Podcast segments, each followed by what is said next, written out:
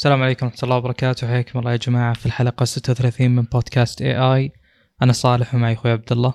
أهلا وسهلا. ال OnePlus Nord أخيرا نزل الجهاز اللي بالنسبة لي كنت متشوق إني أجربه. إن شاء الله إني بجربه يعني. لكن خلنا نعطيكم مواصفاته بشكل سريع. أول شيء المعالج Snapdragon 765 جي اللي هو جي 5 جي تكلمنا عنه مسبقا. الوزن 148 جرام الشاشة 6.4 4 إنش شاشة 1080 20 9 الأبعاد Gorilla Glass 9 يدعم HDR 10 و90 هرتز.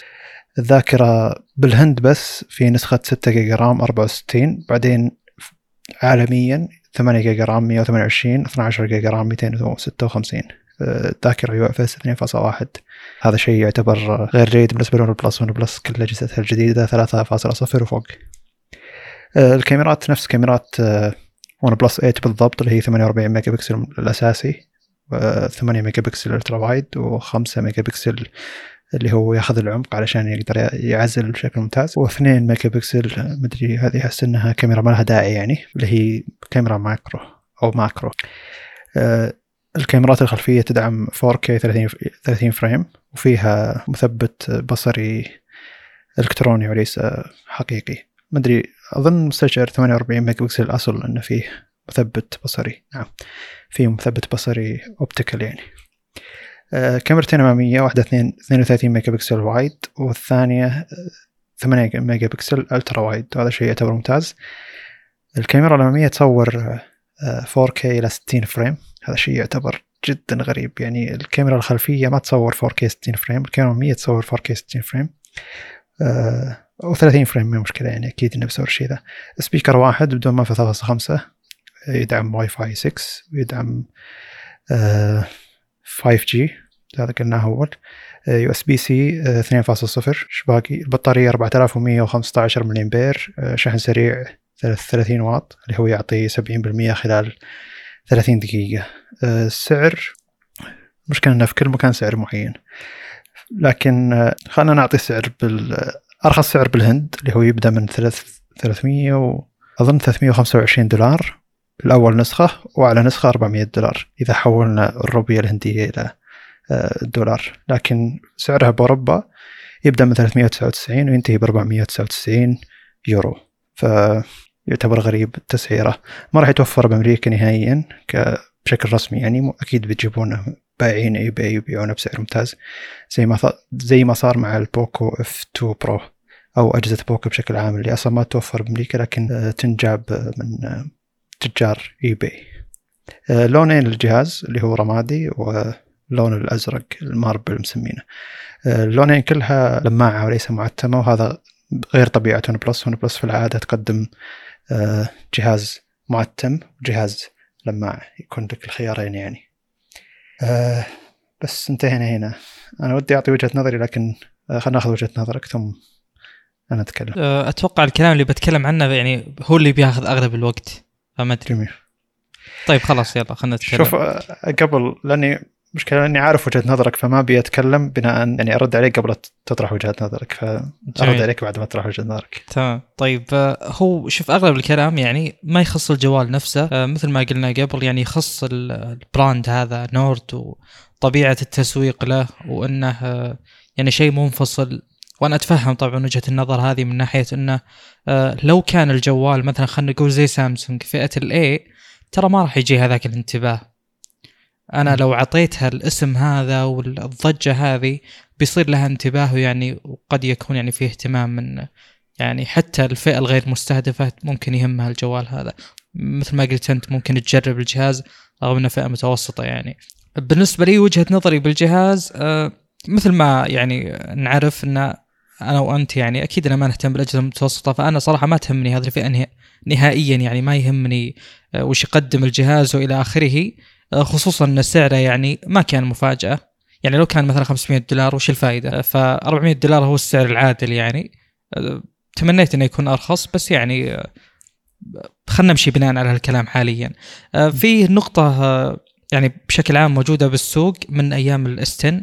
آه، الظاهر ما في أجهزة كثير يعني تتبنى الفكرة هذه اللي هي الكاميرتين الأمامية. أنا بالنسبة لي أشوف إن هذا الشيء غلط صراحة. آه، يعني ليش يكبر النتو أو يكبر تكبر الحفرة هذه عشان الكاميرا الثانية. يعني هل في أشخاص كثير مثلا بيفضلون العدسة الضيقة أكثر من الواسعه لأن أنت بالكاميرا الأمامية تحتاج الوسع يعني. فوش رأيك من ذي الناحية؟ إيه هو المفروض إنه يحط عد, عد يعني عدسة واحدة واسعة وخلاص يكفي. يعني زي البكسل 3 هو الظاهر كان عدسة واسعة. صحيح.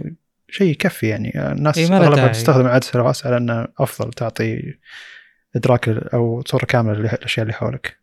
أها هذا آه، يعني أول شيء ما عجبني ولو إنه يعني ما هو لوم حصري للجهاز مثل ما قلت الاستن في هذه النقطة. الشيء آه، الثاني مشكلة الجهاز أول شيء ميزته إنه متوازن. يعني ما هو قوي بجهة وضعيف من جهة أخرى. التوازن اللي فيه صراحة جيد. يعني آه لكن يعني ما ما في شيء حصري له وجديد. يعني مثلا مو بزي تذكر ال Mi Note 10 يوم تكلمنا عنه. م. كان جهاز متوسط جاك وقال لك أنا الأفضل مثلا بالكاميرات. زين؟ جميل. آه بس ال Nord يعني ما في نقطة اللي والله ممكن آخذ الجهاز عشانها، هم سوقوا للجهاز بناء على أنه بيكون آه، أرقام ال hardware ما تهم اللي يهم هو الأداء، طبعا هذا بالنسبة لي تسويق ضعيف جدا، أنت ما تقدر تقول هذا الكلام إلا إذا قدمت أفضل hardware، لأنك بتكون سويت كل شيء تقدر عليه، الشيء اللي إحنا ما نعرف عنه اللي هي تجربة الجهاز تقدر تمدحها عشان نجرب الجهاز. بينما إنك تقول لي أرقام ال hardware ما تهم عشانها ضعيفة عندك هذا شيء مضحك صراحة جدا مضحك يعني. يعني ما يحق لك تقول هالكلام من وجهة نظري يعني. قل إن هذا جهاز متوسط بيقدم لك أفضل تجربة أداء لأجهزة المتوسطه مو مشكلة. بس إنك تسوق له يعني بهذا المفهوم صراحة شيء ما عجبني. أه، باقي الأشياء يعني على 400 دولار بالنسبة لي لو تعطيني هذا المبلغ أنا شخصيا أروح لل 70 ولا أروح لهذا الجهاز. أنا ما أقصد الانتقاد ال يعني المركز عليه ابدا. أنا عجبتني فكرة ال brand جدا إنه مستقل إنه له color scheme على قولتهم آه، يختلف نوعا ما. ولو إنه ما يختلف بس أتكلم ك packaging كذا كشعار كله حلو. بس غير كذا يعني للأسف هو دخل بمنافسة خلينا نقول مثلا يعني قريب من ال Poco F 2 Pro صح؟ م. هذه مشكلة. هذه ما تساعد الجهاز أبد صراحة. وفي نقطة ذكرها إذا أتوقع شفت المقطع Dave 2 D طلع يعني ال package حق الجهاز لونه أسود مع الازرق ال teal هذا. ويوم طلع الجهاز إلا الشاحن لونه أحمر. فوين استقلالية يعني انه له ثيم يعني حرام. إحنا وصلنا ال level عالي من إنه تماما مستقل. بعدين فجأة الشاحن نفس اللون تماما. يعني أشياء easter eggs على قولتهم بسيطة هذه. بالنسبة لي أنا شخصيا تهم. أه الجهاز بالنسبة لي غير مغري وغير مشوق صراحة. أه ابدا. ولا يعني مستحيل أشتريه شخصيا يعني مستحيل أجربه. آه، لكن لكن مثل ما قلت التركيز على الجهاز هذا نفسه ممكن يكون ما هو عادل. آه، لو نركز على البراند وش توجه الشركة وش ممكن تقدم؟ بالنسبة لي هذا الشيء يعني أفضل لأن هذا ما هو قرار أو ما هو جهاز مرتبط بالوقت الحالي فقط. هذا بيتطور وبتجي منه أجيال أخرى. لأنه خلاص brand يعني. لا أتوقع هذا اللي بقوله عن الجهاز أو ال brand حاليا. أه، بكمل بعد ما تقول اللي عندك. اسلم. طيب أول شيء وجود جهاز مثل Poco F 2 Pro هو غير عادل لكل الأجهزة المتوسطة وليس بس OnePlus لأن هذا الجهاز يعني كذا فهمت اللي أنت بتشتري جهاز متوسط ولا أخذ Poco F 2 Pro خلاص يعني وينتهي الموضوع. ما له أي منافسة بنفس السعر حقه ف ودي إن نطلع OnePlus Nord من المنافسة هذه لأن كل الأجهزة المتوسطة ما تقدر تنافس الجهاز هذا. فلما تجيب iPhone SE ولا Samsung A 51 ولا أي أجهزة متوسطة ثانية عموما من الشركات اللي تعتبر شركات كبيرة OnePlus Nord يقدر ينافسهم. أي شركة صينية ثانية تقدم جهاز متوسط يقدر ينافس OnePlus Nord بشكل مباشر ويمكن يكون أفضل منه.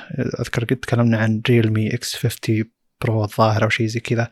وكان نفس الفكرة الجهاز حول 500 دولار أو أقل ومواصفاته مجنونة. ف الفكرة هنا ان دائما الشركات إذا ركزت على شيء وركزت على شيء واحد بالجهاز تهمل أشياء كثيرة ثانية بالجهاز. فزي الشاومي 10 ظاهر نسيت اسمه بالضبط. أو 10 Pro لا مو 10 المهم إنه آه، جهاز بس ركز على الكاميرا وحط 108 ميجا بكسل 600 دولار مدري 700 دولار. وكل شيء غير الكاميرا غريب. يعني الجهاز مرة ثخين علشان الكاميرا كبيرة و... وال... يعني في أشياء واجد ما اهتموا فيها على ان الجهاز هذا يقدم لك أفضل كاميرا لكن في أشياء واجد ثانية ما يقدم لك أفضل تجربة. فبالنسبة لي إن ون بلس تجيب جهاز متوسط وتوزع فيه المواصفات بشكل عادل وما تركز على التسويق من بشيء واحد بس هذا يعتبر ميزة وليس عيب لأن كل شيء بالجهاز يعتبر متوسط لأنه هو الجهاز متوسط. وما ركزوا على شيء واحد رفعوه مرة وأهملوا الأشياء الباقية. فمن الصعب إنك تحط خلطة ممتازة بسعر 400 دولار وما تهمل أي شيء وما تركز على أي شيء علشان التسويق مع إنهم بالنسبة لي يعني أشوفهم ركزوا على الكاميرا بزيادة. ليتهم حاطين كاميرا أقدم من كاميرا ال OnePlus 8 لأن حاطين كاميرا Plus 8 حرفيا يعني جايبين نفس المستشعرات وحاطينها لو جايبين كاميرات ال OnePlus مثلا 7 T أدري إذا كان في فرق بينهم وبين ال 7 المهم انه لو حاطين كاميرات أقدم ومركزين مثلا على بطارية زيادة ولا رفعوا ال RAM البدائي ما يبدأ من 6 يبدأ من 8 حتى لو نسخة 64 مع انها هذه مخصصة للهند بس علشان 325 دولار ترى. وبصحح المعلومة اللي توني قلت الكاميرات الخلفية ما تدعم 4K 60 frame إلا تدعم 4K 60 frame الموقع اللي قبله كان شوي مخبص. يعني ليتهم ما ركزوا على الكاميرا مثلا حطوا سبيكرين ولا شيء أولى من كذا مثلا بالنسبة لي شخصيا. لكن في الغالب الناس تركز على الكاميرا. فلما تيجي تقول له إنه في جهاز ب 700 دولار اللي هو ون بلس 8 العادي مع إنه معالج أعلى وشاشة أفضل ويعني المفروض إنه أداء أفضل يعني. وبعدين تقول له لحظة في جهاز ب 400 دولار بنفس أداء الكاميرا ذيك. ترى ما راح يركز على أشياء غير الكاميرا خاصة إذا ما كان يلعب ألعاب. ف ما أدري شخصيا أشوف الجهاز توزينته حلوة لكن ولو حطوا معالج مثل 865 بيكون ظالم للأجهزة اللي فوق. فزي اللي هم قعدوا في حك حكروا أنفسهم في زاوية ضيقة وطلعوا بجهاز جميل صراحة. 400 دولار نسخة 12 giga RAM 256 هذا بالنسبة لي أفضل جهاز ب 400 دولار. لأن ترى Poco F 2 Pro ما يوصل 400 دولار دايم 450 وفوق. ف هل هذا صحيح دقيقة؟ 256 أنت قلت 400 دولار. إي نسخة الهند فقط. لكن تقدر تجيبها من الهند يعني. وفي العادة ترى أسعار الهند توصل AliExpress بعد شهرين ثلاثة من تجربة مع ال OnePlus 8 يعني. ف وفي ناس يقدرون يجيبون اجهزة من الهند عموما إنه آه يعني الحين الحين OnePlus 8 و 8 Pro AliExpress اللي هو يعتبر المكان الأفضل إنك تجيب من تجيب الجهاز يعني بما إنه ما توفر عندنا أو امازون الإمارات مثلا.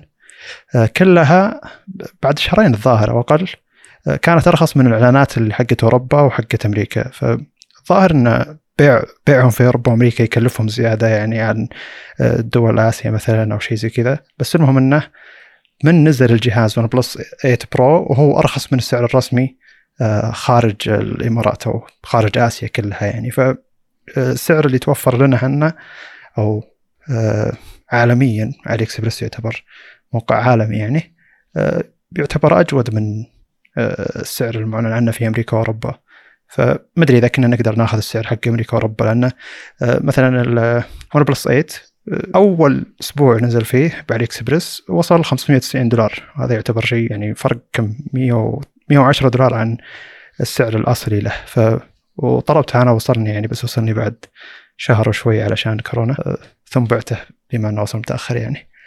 آه فجهاز OnePlus Nord إذا وصل 400 دولار نسخة 12 جيجا RAM 256 فهذا جهاز يعتبر آه محترم وصفقة محترمة إذا كنت ما تلعب ألعاب.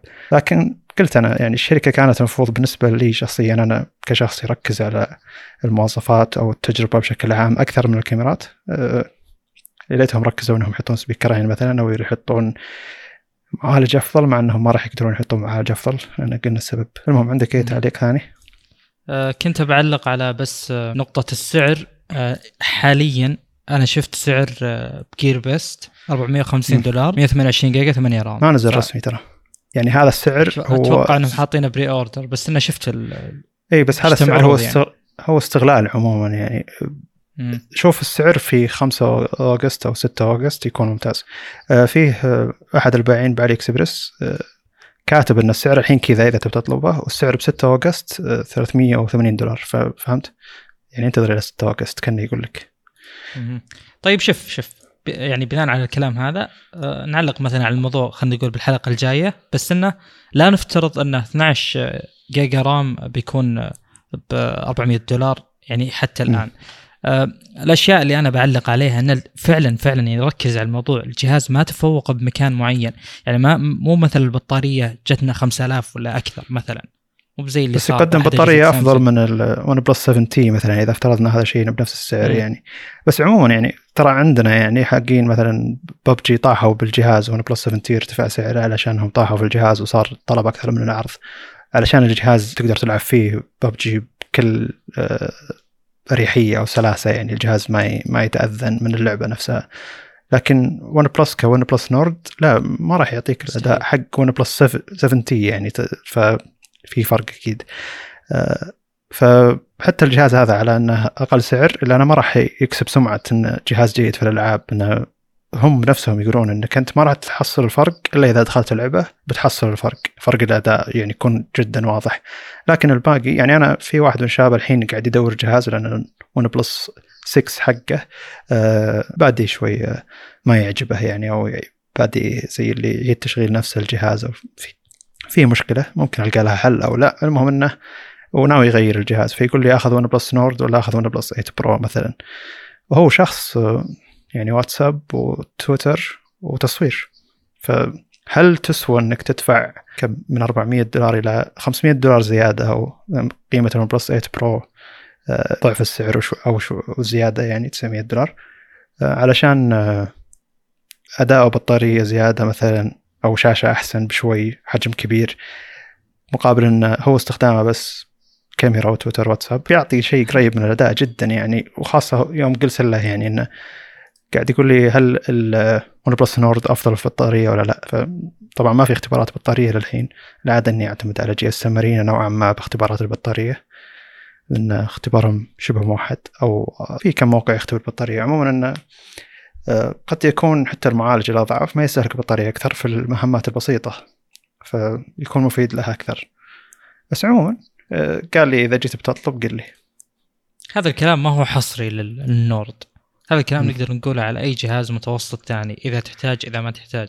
بس أنا أتكلم أن الجهاز يعني للأمانة كنت متوقع انه يكون في شيء مغري لكن. ما ما في شيء مغري صراحة. ما في شيء والله ميزة اللي خلاص. يعني ون بلس يعني ممتاز جدا فيها. ومهما سوقوا له من ناحية إنه تجربة وأداء ممتاز مثل ما قلت أنت ما ما راح يكون ممتاز بالألعاب لأن هذه قدرات المعالج يعني. اي بس طيب، آه، أقصد اسلم أنت كنت أنت الشيء الوحيد اللي أنت تبيه الحين لو قلنا لك إيش تبي تسوي تبي تغير المعالج إلى معالج أقوى. لا، وهذا شيء. ينافي وش تبي فيه الشركة يعني أو ينافي سياسة الشركة إنها جهاز رخيص جهاز غالي. صح أكيد خلاص بيذبح ال line-up بالباقي ال8 وال8 Pro بس أتكلم انه يعني هذا أول شيء تبادر لذهني إن طبيعة الأجهزة هذه خلينا نقول 400 دولار اللي تجي من الصين انه يكون. فيها الفكرة هذه بس خلاص استبعدها مو مشكلة لو جاني مثلا بطارية 4800 5000 بقول لك. والله يعني صراحة غير رأيي بس كذا. بالنسبة لي لا صحيح يعني لو تفكر ب Poco F2 Pro لا ما بس مو بس أعطاك آه، يعني معالج اقوى وأعطاك نفس. الجهاز لا أعطاك شاشة كاملة بدون أي حفره على الكاميرا أعطاك 4700 ملي امبير أعطاك من 3.5 يعني يعني صعب. هذا جهاز إي فوق المتوسط بشوي لكن قاعد يعطيك أشياء ما هي متوفرة حتى بأجهزة آه، تعتبر رائدة فيستحق اسم. إنه قاتل الأجهزة الرائدة يعني بس آه، ال Nord ميزته 90 مم. ترى 90 شوي نادرة AMOLED 90 على الاجهزه 90 هرتز. المتوسطة اي. أقل توفر يعني. في 120 بس إنها LCD حقت ال K30 صحيح. أنا عجبني إنهم ما تخلوا عن الشيء هذا صراحة إنهم 90 هرتز إحنا اللي بديناها وبنكمل فيها حتى مع أجهزتنا الرخيصة. فيعتبر شيء. جيد. وأعتقد إنه كلفهم جزء من سعر الجهاز بزيادة يعني. آه، بس آه، عموما هي هي معضلة إنهم ما يقدرون يرفعون الجهاز علشان ما يصفق باقي هذا وزي اللي ون بلس أظن إن عندهم صارت شوفة نفس من ناحية إن إحنا قاعد نقدم تجربة اجهزه كثيره ما تقدر تقدمها والواجهة حقتنا في ناس كثيرة حبوها وقاعد ن- قاعد نوصل تحديثات بشكل سريع نوعا ما لباقي الشركات و- وصار لهم اسمهم بعالم التقنيه عموما. يعني إن إحنا قاعد نسولف عنهم كم مرة وتسويقهم الكبير للجهاز ما يستاهل كمية التسويق هذه لأنه بيفيد كمية البيع يعني شخصيا. أو كثير من التقنيه صدقني انه كان متوقع شيء أفضل من كذا أكيد لأنه كان التسويق عالي جدا فأنت لما ترفع ال hype المفروض إنك تجيب شيء قده لكن هو ما رفع ال hype عشان يجيب شيء قده هو رفع ال hype علشان يقدر يبيع وعشان الناس يسمعون اسمه علشان لما تبحث بيوتيوب تلقى 7000 مراجعة للجهاز بينما لما تبحث عن جهاز اوبو آه، متوسط ولا ريلمي متوسط تلقى شيء أقل بكثير وتلقى إنتاج أقل جودة بمراحل ويمكن بعضها ما تلقى إلا مقاطع هندية وصينيه وروسيه آه، وهذا شيء من تجربة يعني. بعض أجهزة ريلمي يلا حصل لها مراجعات بلغه إنجليزية مثلا من إن الجهاز ما له ذاك التسويق ولا انتشر بالعالم الباقي يعني ما انتشر باوروبا وامريكا ف نادر تلقى الناس يتكلمون إنجليزي يراجعون لك الجهاز أو يعطونك وجهة نظرهم غير إنه ما يوصل للمواقع اللي تسوي اختبارات بشكل مباشر للجهاز. فهذا شيء يعتبر صعب للاختيار. فالمهم انه آه، يعني زي اللي هم معتمدين على اسمهم حتى لو إنهم قدموا شيء موجود في السوق. أنا اجزم لك إن أوبو فيفو شاومي قدموا شيء ب 400 دولار قريب من الجهاز هذا. وممكن بعضهم أحسن من الجهاز هذا من نواحي معينة إذا ركزوا على شيء معين. لكن هذا الجهاز زي اللي خلط له خلطه محترمة وبيبيع علشان اسمه OnePlus هذا شيء ما توقعت إني أقوله ابدا قبل ثلاث سنوات. أنا انت تعرف وجهة نظري طبعا اللي هو م. أن التسويق للجهاز فوق حجم الجهاز وفوق طاقته م. بزيادة يعني. يعني أنا بالنسبة لي ما قد شفت ال hype هذا على مثلا خلينا نقول 8 Pro ولا خلينا نقول 7 Pro رغم إنهم كانوا أجهزة يستحقون. فيعني فكرة انه في slogan جديد اللي هو مثلا المقالة هذه Never Settle ولا غيرها ولا unlock the speed ولا أي أي كان ايا كان الكلام. يعني بالنسبة لي والله أحط التسويق هذا على ال8 Pro أحسن. هو اللي بيبيع. بس جزء من التسويق إن OnePlus رجعت للأساس حقها اللي هو إنها تبيع أجهزة رخيصة وبتقدم هذا اللي ما عجبني. هذا جزء هذا من اللي التسويق ما عجبني. يعني. أبو فيصل كانوا يقدمون hardware ممتاز وشيء فعلا يعني آه، مخفف وإلى آخره يحب على قولتهم خلينا نقول purist حقين Android يحب م. يعني يحبونه حقين تجربة الخام. بس ال Nord معليش هم دائما يقولون المراجعين يقولون return to its roots صح؟ إي هذه هذا أقل من الجهاز هذا أقل حتى من بداياتهم يعتبر. نعم. بس عموما يعني ك... لما تشوف إنهم شركة نضجت من ناحية شوي الكاميرا نضجت من ناحية الشاشة نضجت من ناحية التصميم ف زي اللي مرات تقول إن الجهد المبذول في نواحي ثانية ونضج شركة من هالنواحي يهيئ لها انها تسوي جهاز زي كذا وتبيعه. وصدقني هم مو حاطين ببالهم انه آه، ممكن التسويق يأثر على المبيعات بشكل سلبي. أكيد, أكيد. إنه بيأثر بشكل إيجابي. آه، لأن تسويق جدا كبير. إذا المقا... إذا المقاطع اللي قاعد تنتشر له باليوتيوب قاعد توصل يعني مية ألف مشاهدة وفوق يكفي الاهتمام هذا يعني إن الجهاز راح يبيع إذا نزل. والفكرة أن الأجهزة المتوسطة قاعد تزداد جودة تبعتها يعني شركة OnePlus. والفكرة أن الأجهزة المتوسطة هي اللي تبيع أكثر بالإحصائيات يعني أجهزة سامسونج اللي تبيع أكثر هي فئة ال A أكثر من أي فئة ثانية. فزي اللي أتوقع أنهم يبون يبيعون الجهاز هذا بكميات أكبر حتى من الأجهزة الكبيرة حقتهم. وأعلنوا عن شيء ثاني اللي هو سماعة OnePlus Buds كذا سموها صحيح. فالفكرة هنا أن نسخوا سماعة Apple النسخة الأولى وحطوها 79 دولار. الأشياء الغير إيجابية اللي سووها بالسماعة أنهم حطوا تصميم OnePlus Air Air, AirPods الأساسية حقت Apple اللي هو بدون ربل علشان تثبت بالإذن بشكل ممتاز وتعزل الصوت اللي برا وتثبت على أي إذن بشكل عام يعني. وحاطين عادي بلاستيك كذا يابس يمكن يضبط على أذنك ما يضبط والعزل فيه بيكون سيء. لكن من تجربة كثير من الناس أن الشحن السريع لمدة عشر دقائق يعطيك عشر ساعات سماع. إنه يشبك بشكل مباشر يستخدم software Google يعني إنه أي جهاز Android إذا فتحت السماعة بشكل مباشر آه أظن من Android آه أظن Android 10 وفوق أو Android 9 وفوق مدري إيش كان اسمه 9 آه Android إصدار معين يعني آه، سبعة مدري وفوق اللي هو الأجهزة اللي تعتبر شوي جديدة اللي عليها تحديث Android جديد. هي نفسها سماعات Google Buds لما تفتحها تعرف على الجهاز بشكل مباشر يعني إنه يطلع لك تنبيه إنه في Google Buds موجودة عندك فتحتها علشان تبي تشبك عليها نفس طريقة آه، سماعة Apple مع أجهزة Apple يعني. جوجل سوتها وصارت تسويها على كل أجهزة Android من إصدار معين يعني وفوق. يعتبر شيء شيء جيد إنك ما تحتاج تدخل بلوتوث تدور السماعة وتشبك عليها بشكل مباشر. من تفتح السماعة يقول لك إنها موجودة وتشبك عليها. الحركة هذه سوتها جوجل مع Google Buds و One آه، Plus استخدموا نفس ال software الموجود على سماعات Google Buds علشان آه، من يفتحها أي أحد جنب أي جهاز Android من الاصدارات الحديثة بيتعرف عليها بشكل مباشر. هذا يعتبر شيء جيد.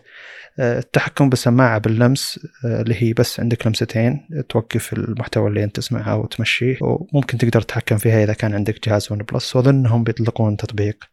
للجهاز أو إنهم بيعتمدون على تطبيق حق Google Pixel Buds أو ما أدري احتمالية بما إنهم يستخدمون نفس ال software الموجود على Pixel Buds أو إيه بيكسل بودز صحيح الشيء آه الجيد الثاني إنه لما تعلق على سماعة أي سماعة من السماعتين لمدة ثلاث ثواني بيغير من الجهاز اللي انت شابك عليه إلى الجهاز الثاني وهذه ما أظنها موجودة على أي سماعة ثانية شخصيا جربتها أو سمعت عنها يعني فهذه تعتبر ميزة كانت موجودة بسماعاتهم اللي حول الرقبه وهي اللي مخليتني أثبت على استخدام السماعه هذه. فالعيب الوحيد بالنسبة لي إنه ما فيها ربل عند الأذان. فهذا زي اللي يدمر كل شيء أنت بنيته. 97 79 دولار ولا المزايا اللي أنت حطيتها ولا الشحن السريع ولا السماعة تعطي سبع ساعات سماع ومع مع العلبة تعطيك 30 ساعة بشكل عام. كلها زي اللي انهدم بأنهم بس كذا ما حطوا لنا ربلات عند السماعة علشان نقدر نستخدمها بشكل ممتاز تثبت بالأذن بشكل أفضل وتعزل الصوت عن اللي برا. فزي اللي خيبة أمل إنه في سماعات بالسوق يعني بفرق 10 20 دولار أفضل ومنها سماعة Anker اللي تكلمت عنها Soundcore. فمع إني بجربها شخصيا يعني بطلبها أجربها علشان يوتيوب بما إن راجعت أغلب سماعات OnePlus. خلني أراجع هذه.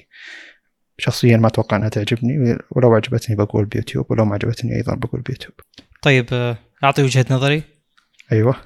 آه، شوف أنا صراحة الكلام اللي عن سماعات Apple يعني أنا ما جربتها طبعا بس يعني أنا مو مقتنع شلون إلى الآن في ناس بالذات يعني YouTubers جيدين يقولون إنها مريحة إنها هي السماعه اللي أختارها وإلى آخره. فما أدري إذا OnePlus اتبعت هذا النهج وهل هو ناجح ولا لا. أنا عن نفسي ما هين يعني كل السماعات اللي عندي ولا واحدة في يعني بلاستيك زي كذا ولا أتوقع إن هذا الشيء مريح. ولا هو ملائم للإذن. فأنا ما ما أحب هذا النوع بس إنه يعني يمكن معهم حق. أنا ما أدري صراحة. أه، شوف السعر أنا... أتوقع إنه جيد. اسلم أنا أعتقد إن نوع السماعات هذه هو يضبط الفئة معينة من الناس ويضبط عندهم بس هم اللي يحبونه بس. يعني نوع نوع معين من الأذان. الأذان يعني متنوع تنوع كبير والربل هو اللي يشملها لأنه يتشكل بتشكيل حجم الإذن وفي ربلات تقدر تغيرها على احجام معينه فسماعة Apple سواء سماعة Apple نفسها أو السماعات اللي تنسخ نفس التصميم الحين سماعة OnePlus بتضبط على ناس معينين وهم اللي بيقولون إن هذه ارتحنا معها وفي كمية ناس ثانية لا بتقول ابدا ما ضبطت على حجم اذن الأذن حقي يعني ولا ولا ثبتت بشكل ممتاز ولا عزلت الصوت بشكل ممتاز ولا ولا ارتحت معها يعني فزي اللي أنت حكرت نفسك مع ناس معينين آه، ما تقدر تبيع إلا لهم يعني. أحس إني أختلف لأن الواقع اللي أشوفه يعني إن انتشار الايربودز على تنوع كبير من الناس صح ولا لا؟ فما أدري إيه يعني أشوف إنها ناجحة لازم. أنا ما أحبها تسلم اي بس ممكن اي يعني أخذوا متوسط حجم الأذن ويعني أقصد اجزم إنه كان في دراسات للحجم اللي كانوا هم ماخذينه يعني بالضبط وإنه يناسب أغلبية الناس لكن الناس اللي تكون السماعه أصغر من إذنه أو أكبر من إذنه هذا خلاص أنت طلعتها من قائمة الشراء نهائيا من يشتريها ويجربها. تقد يعني تكون إذنها أكبر من السماعة نفسها تحتاج ربل أكبر مثلا. آه، ما عنده أي خيار ثاني فتكون السماعة ما هي ثابتة بإذنه. أو إنه تكون إذنها أصغر من نفس السماعة فما راح تدخل بشكل مناسب بتكون جدا مؤذية زي اللي تحاول توسع الإذن فبتكون تؤلم الإذن. فزي اللي هم ممكن حطوها بالمتوسط والأغلب الناس إنها بتناسبهم لكن الناس اللي ما راح تناسبهم نهائيا ما راح تناسبهم. والشيء الثاني إنه خلك من إنها تناسب إني أستخدمها ولا لأ. عزل الصوت دمار وبالرياضة مثلا أكيد تعتبر سيئة مع مثلا التعرق وغيرها البلاستيك يصير زلق وممكن تطيح يعني سماعة بشكل سريع. فغير مخصصة ابدا للرياضة. ما أدري إذا كان في ناس يستخدمونها الرياضة يعني ما أدري إيش الأسلوب اللي يستخدمونها فيه. وممكن إنها تثبت باذنهم بشكل ممتاز أنا ما أدري لكن آه، نظريا صحيح. أنا شخصيا شريت يعني سماعة من السماعات المقلدة لسماعة أبل بس علشان أشوف هل التصميم يناسب إذني ولا ما يناسب إذني. شخصيا ابدا ما يناسب إذني مع إنها يعني السماعة جدا حابكة الشكل بالضبط. ما أدري إذا كان يختلف الوزن مثلا أو شيء ثاني علشان فرق الراحة آه، ما أدري. شخصيا ما جربت سماعة أبل ولا ناوي أجربها يعني لكن نجرب سماعة ون بلس نشوف. شوف آه، أنا ما أدري شكل المعلومات حقتنا فيها تضارب عجيب. أو يعني الأماكن اللي ناخذ منها المعلومات هذه يعني فيها اختلاف كبير لأن اللي اعرف أن هذه السماعة طبعا العزل إحنا متفقين عليه أكيد ان العزل مو بزين. بس السماعات هذه أنا ما خبر انها تدخل داخل الأذن أصلا. يعني داخل داخل أتكلم. آه أنا أقصد تكون معلقة. إي أقصد تجويف الأذن. هي تكون نصف داخل الاذن بشكل نصفي يعني بس تكون إنها على الطرف لكنها لكنها داخلة بالبداية. وسماعة أبل النسخة الثانية ترى بس حطوا الربل برا السماعه نفسها لكن حطوا الربل برا فلو تشيل الربل تقدر تحط السماعه بنفس أسلوب سماعة Apple القديمة يعني. ما حد راح يسوي الشيء ذا يعني أكيد إن الناس ماخذينها علشان الربل حقها والعزل. لكن المقصد إنه كان هم اخذوا سماعة شالوا قطعة الربل ودخلوا نفس ال drivers حق السماعه داخل شوي يعني داخل السماعة مو داخل الأذن وقالوا لك يلا استخدمها. ترى لها اسم ظاهر إنها نصف داخل الأذن وكذا حتى OnePlus كانت تسوق للشيء ذا إنها مريحة أكثر مع الاستخدام المطول. قد يكون الشيء هذا. أنا أحتاج أجرب الشيء ذا صراحة. مم. لو بس أكمل أنا بتكلم عن نقطة إنه السماعات اللي فيها ربر غالبا أو ربل تكون توصل للطبلة تقريبا تقرب يعني من الأذن الداخلية أتكلم. مو الشكل التجويف الخارجي يعني. م. اسمه صيوان الأذن أتوقع. فالسماعات البلاستيك هذه مجرد تعليق فقط. ولأنها تعليق لأن اعتمادك يعني أنت الآن في سماعة الربل تكون وشو تحاول تضغطها عشان تعزل. آه هي ممكن تنفك يعني يصير في هواء يدخل أو الصوت يصير عزله ما هو ممتاز. بس إن السماعة يمكن ما تطيح يعني. بينما السماعات اللي بدون كذا اللي بس بلاستيك آه هين ما في عزل بس إنها أصلا ما تطيح. أغلب اللي سمعت كلامهم Unbox Therapy و MKBHD كلهم يقولون إن إذا تبي شيء ما يطيح وزي كذا تبي شيء رياضي أكثر تاخذ حقة Apple فأنا أتوقع أن التصميم هذا يفيد الحركة بشكل أكبر لكن لا جودة صوت ولا عزل في الأصل يعني. طبعا العزل أكيد يضاعف جودة الصوت ووجود ال bass من عدمه وكذا. فأنا أحس إني متفهم الفئة اللي هم مستهدفونها أو خلينا نقول أحس إني متفهم السوق اللي هم يبون يوصلونه بشكل عام. فعشان كذا أنا ماني مرة زعلان على السماعة ومتأكد إن أصلا يعني الأصل إن في فئة أعلى منها ولا؟ هم إلى الحين يشوفون إن فئة OnePlus Bullets النسخة الثانية هي الأعلى نزلوا بعدها نسخة Z آه، ونزلوا الحين النسخة OnePlus Buds. كلها أدنى منها بالسعر وأدنى منها في في, في الأداء الصوتي. ف إلى الحين السماعة اللي عندي وعندك يعني هي تعتبر الأعلى بالنسبة لهم من ناحية السعر من ناحية الأداء الصوتي. فاحتماليه إنهم يسوون سماعة ثانية مع ربل وينسخون سماعة Apple النسخة ال Pro. وهذا بيكون شيء ممتاز. إلى 130 دولار ما عندي مشكلة يعني. يعني تقصد ال true wireless. هل تستبدل ال Bullets طيب؟ ما أدري والله. يعني أقصد إنه تحتاج تجرب شيء ذا بشكل مطول يعني خاصة الحين إن إني ما أطلع من البيت كثير فالسماعات اللي true wireless يعني هي اللي استخدامي لها أكثر إني ما إنها ما هي حول رقبة. لكن بالطلعات عموما استخدام سماعات الحول رقبة هو الأكثر. ف مدري يعني يحتاج المسألة تحتاج تجربة أكثر صراحة. و ما أدري أحس إنه OnePlus بالمؤتمر هذا بشكل عام.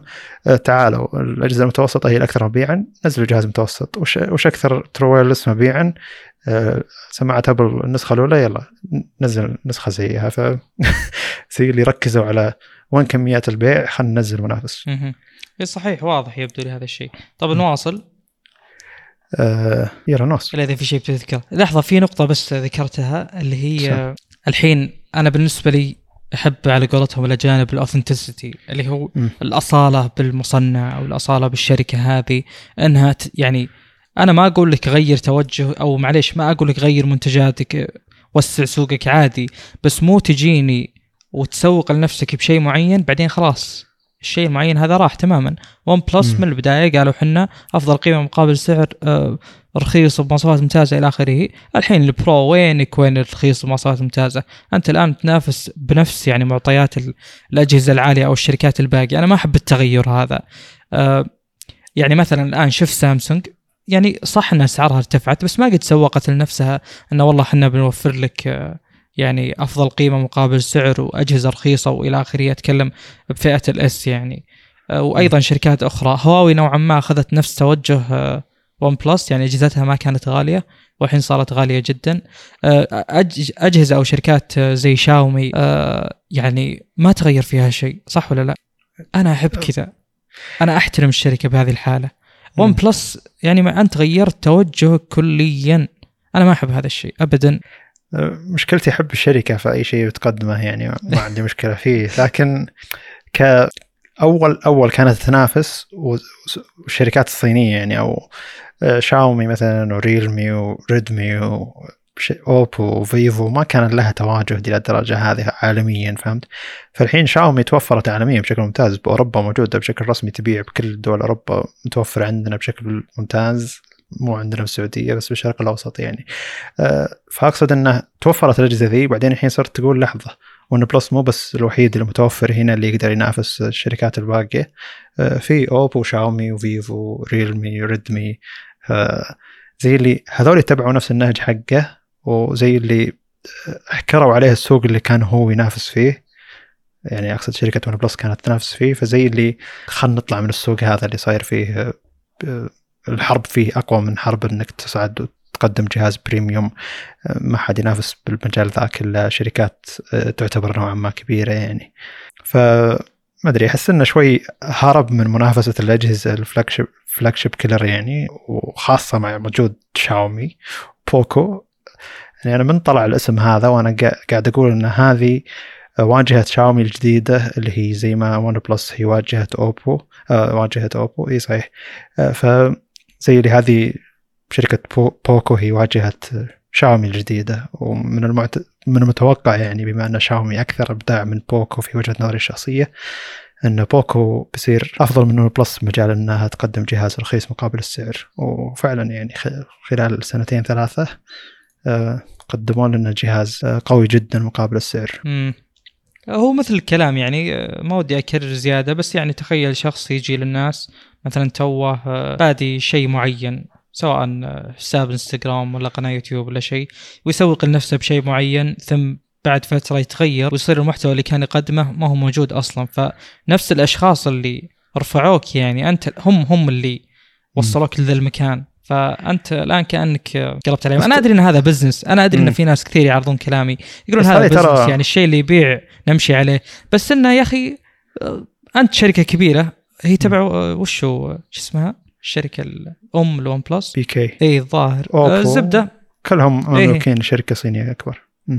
عموما ال- أنا أقصد إنه طلع brand ثاني طلع اسم ثاني طلع هوية ثانية بس بنفس الهوية تقول لي أن يعني أنت تجي من هذا التوجه اللي هو الرخص مقابل اداء ومدري وشو بعدين آه، تغير توجهك هذا شيء ما يعجبني أبد.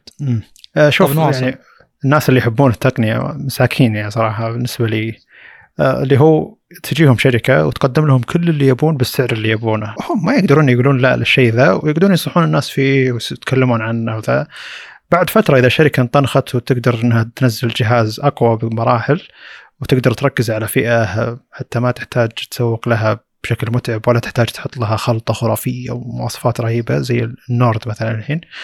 آه، خلاص تقدر تسوق بشكل مباشر للناس اللي أنت أصلا واصل اسمك لهم. فزي اللي الناس اللي كان يهمه المواصفات مقابل السعر ما يهمه OnePlus الحين نهائيا. آه، وش شركة OnePlus موجود مثل شركة Poco ولا Redmi ولا؟ فزي اللي هم استخدموا الناس اللي يحبون الشيء ذا إنهم يسوقون لهم يرفعون اسمهم ويوم رفعوا اسمهم ما عادي خلاص يعني السلام عليكم. وترى هذا. شيء يصير بأشياء كثيرة. لما تشوف أي شركة توها بادية تستخدم الناس ال- اللي مرة يحبون الشيء هذا اللي هم بادين فيه إنهم يسوقون لهم بطريقة إنهم يجيبون لهم وش يبونهم بالضبط.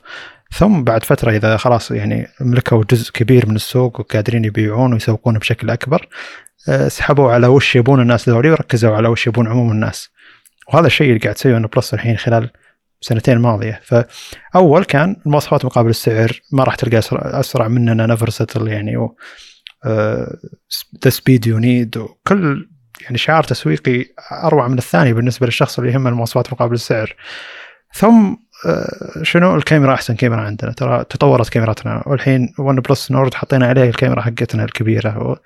معليش بس الشخص اللي يهمه المواصفات مقابل السعر لا اعطني المواصفات مقابل السعر. الكاميرا آخر شيء أفكر فيه.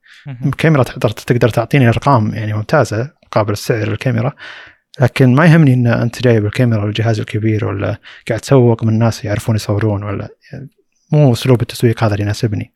لكن هذا اسلوب التسويق اللي يناسب اغلب الناس. لو تركز على هاي سامسونج أبل لما يجون يركزون على تسويق كاميراتهم يجذبون غالبية الناس. ما يجذبون الناس اللي تهتم وش المواصفات حقت الجهاز.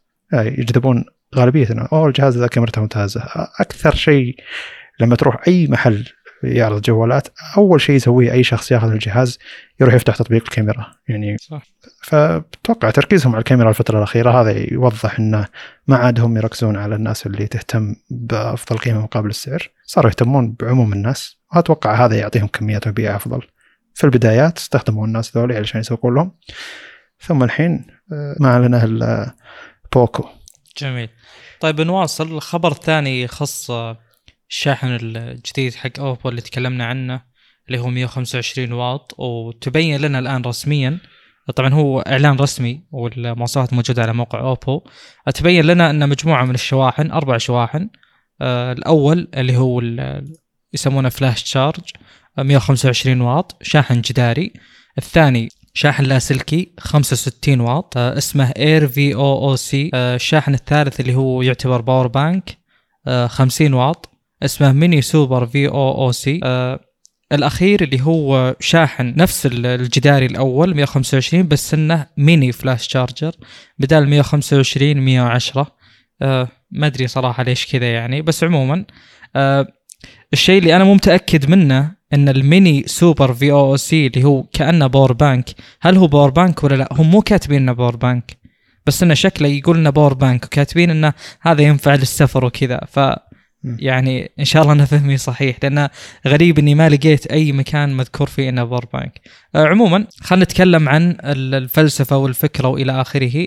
آه الآن سوق الشواحن انتعش وانتقل لمرحلة أعلى وصار يعني كل ما زادت الاستقلالية كل ما زادت خلينا نقول المنظمات أو الشركات اللي تقدم لك المنتج يعني إن المنتج هذا وصل لمرحلة عالية خلينا نقول آه، كحصة بالسوق أو كقيمة مثلا. يعني لو كان عندك جهاز آه، ايا كان الجهاز ما أتكلم جوال لو يعني آه، أي جهاز هاردويري تماما لو كان الجهاز هذا كله مصنع من جهة واحدة فدليل يعني هذا دليل كافي إن السوق هذا ما هو كبير اللي أنت ماخذ منه الشيء هذا؟ بينما الأجهزة الحالية تلقى الشاشة من شركة مختصة مثلا زي سامسونج. تلقى المعالج مبني على رسم مثلا ARM مصنع من TSMC مثلا. تلقى البطارية من الشركة الفلانية LG ولا ايا كانت الشركة. فأتكلم إذا زادت الجهات في مجال معين دليل إن السوق وصل لمرحلة احترافية عالية. فبناء على هذا الكلام اللي بوصل له أنا إن OPPO قدمت هذا ال concept الآن وهو مطروح وموجود بالسوق وليس OPPO الوحيدة اللي بتبيع هذه المنتجات. يعني بتلقى هذه المنتجات من آه، شركات أخرى. فالآن سوق الشواحن نشوف إنه انتعش بشكل كبير. يعني عادي بكرة تلقى ال AirVOOC اللي هو ال wireless تلقاه عليه brand خلينا نقول OnePlus ولا عليه brand أي شركة ثانية شاومي مثلا. زين؟ فيعني هذه الفكرة بشكل عام. يعني السوق فعلا فعلا آه، انتعش. وحاطينهم مثال للأخبار. يعني تتكلم إن ال 125 واط هذه يعني هذا بمقدار شحن لابتوبين شحنهم سريع. أه وفي نقطة أتوقع يعني أفضل أنك أنت تذكرها اللي هي تقسيمة أنك تشحن أربع بطاريات أو شيء من هذا القبيل. جميل. أسلم. إحنا في ال... تكلمنا في الحلقة الماضية عن الشواحن السريعة وكان الموضوع شوي مشوش لأن كل شركة صينية أعلنت عن شاحن 125 واط بشكل مفاجئ. وكل واحدة حاطت لها يعني اسم. كل شركة مسميتها ألترا مدري وش وشركة مسميتها أه يعني كل شركة حطت لها اسم. طلع هو إنه مصدر واحد أوبو بايع بايع يعني مرخصه للش... 23 مصنع إنه يصنع الشاحن اللي 25 واط حقهم بالأسلوب اللي هم مستخدمينه والأسلوب اللي هم مستخدمينه يعتبر ممتاز. شاحن VOOC القديم حقهم اظنه 65 واط أو شيء زي كذا أيضا كان يعتبر سريع وكان تقريبا يستخدم نفس الطريقة هذه.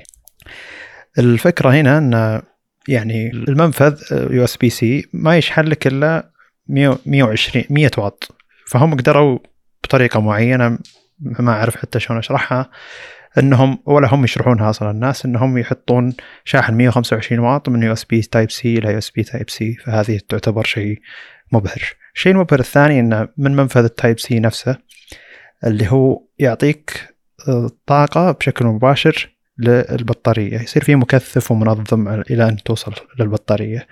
فالمكثف والمنظم في آه، شاحن أوبو الجديد هذا 125 واط اللي هو يعطيك تقريبا يوزع الطاقة على ثلاث أجزاء من البطارية. فأنت عندك شاحن بطارية مثلا 4000 ملي أمبير زي اللي يوزع الطاقة الموجودة من 125 واط على أربع آه، أسلاك أربع آه، منافذ للبطارية بحيث أنه كأنه يشحن بطارية 1000 ملي أمبير أو أربع بطاريات 1000 ملي أمبير بال 125 اللي جته ويرجع الطاقة أو يعني زي اللي يوصل الطاقة اللي يحتاجها لأربع بطاريات.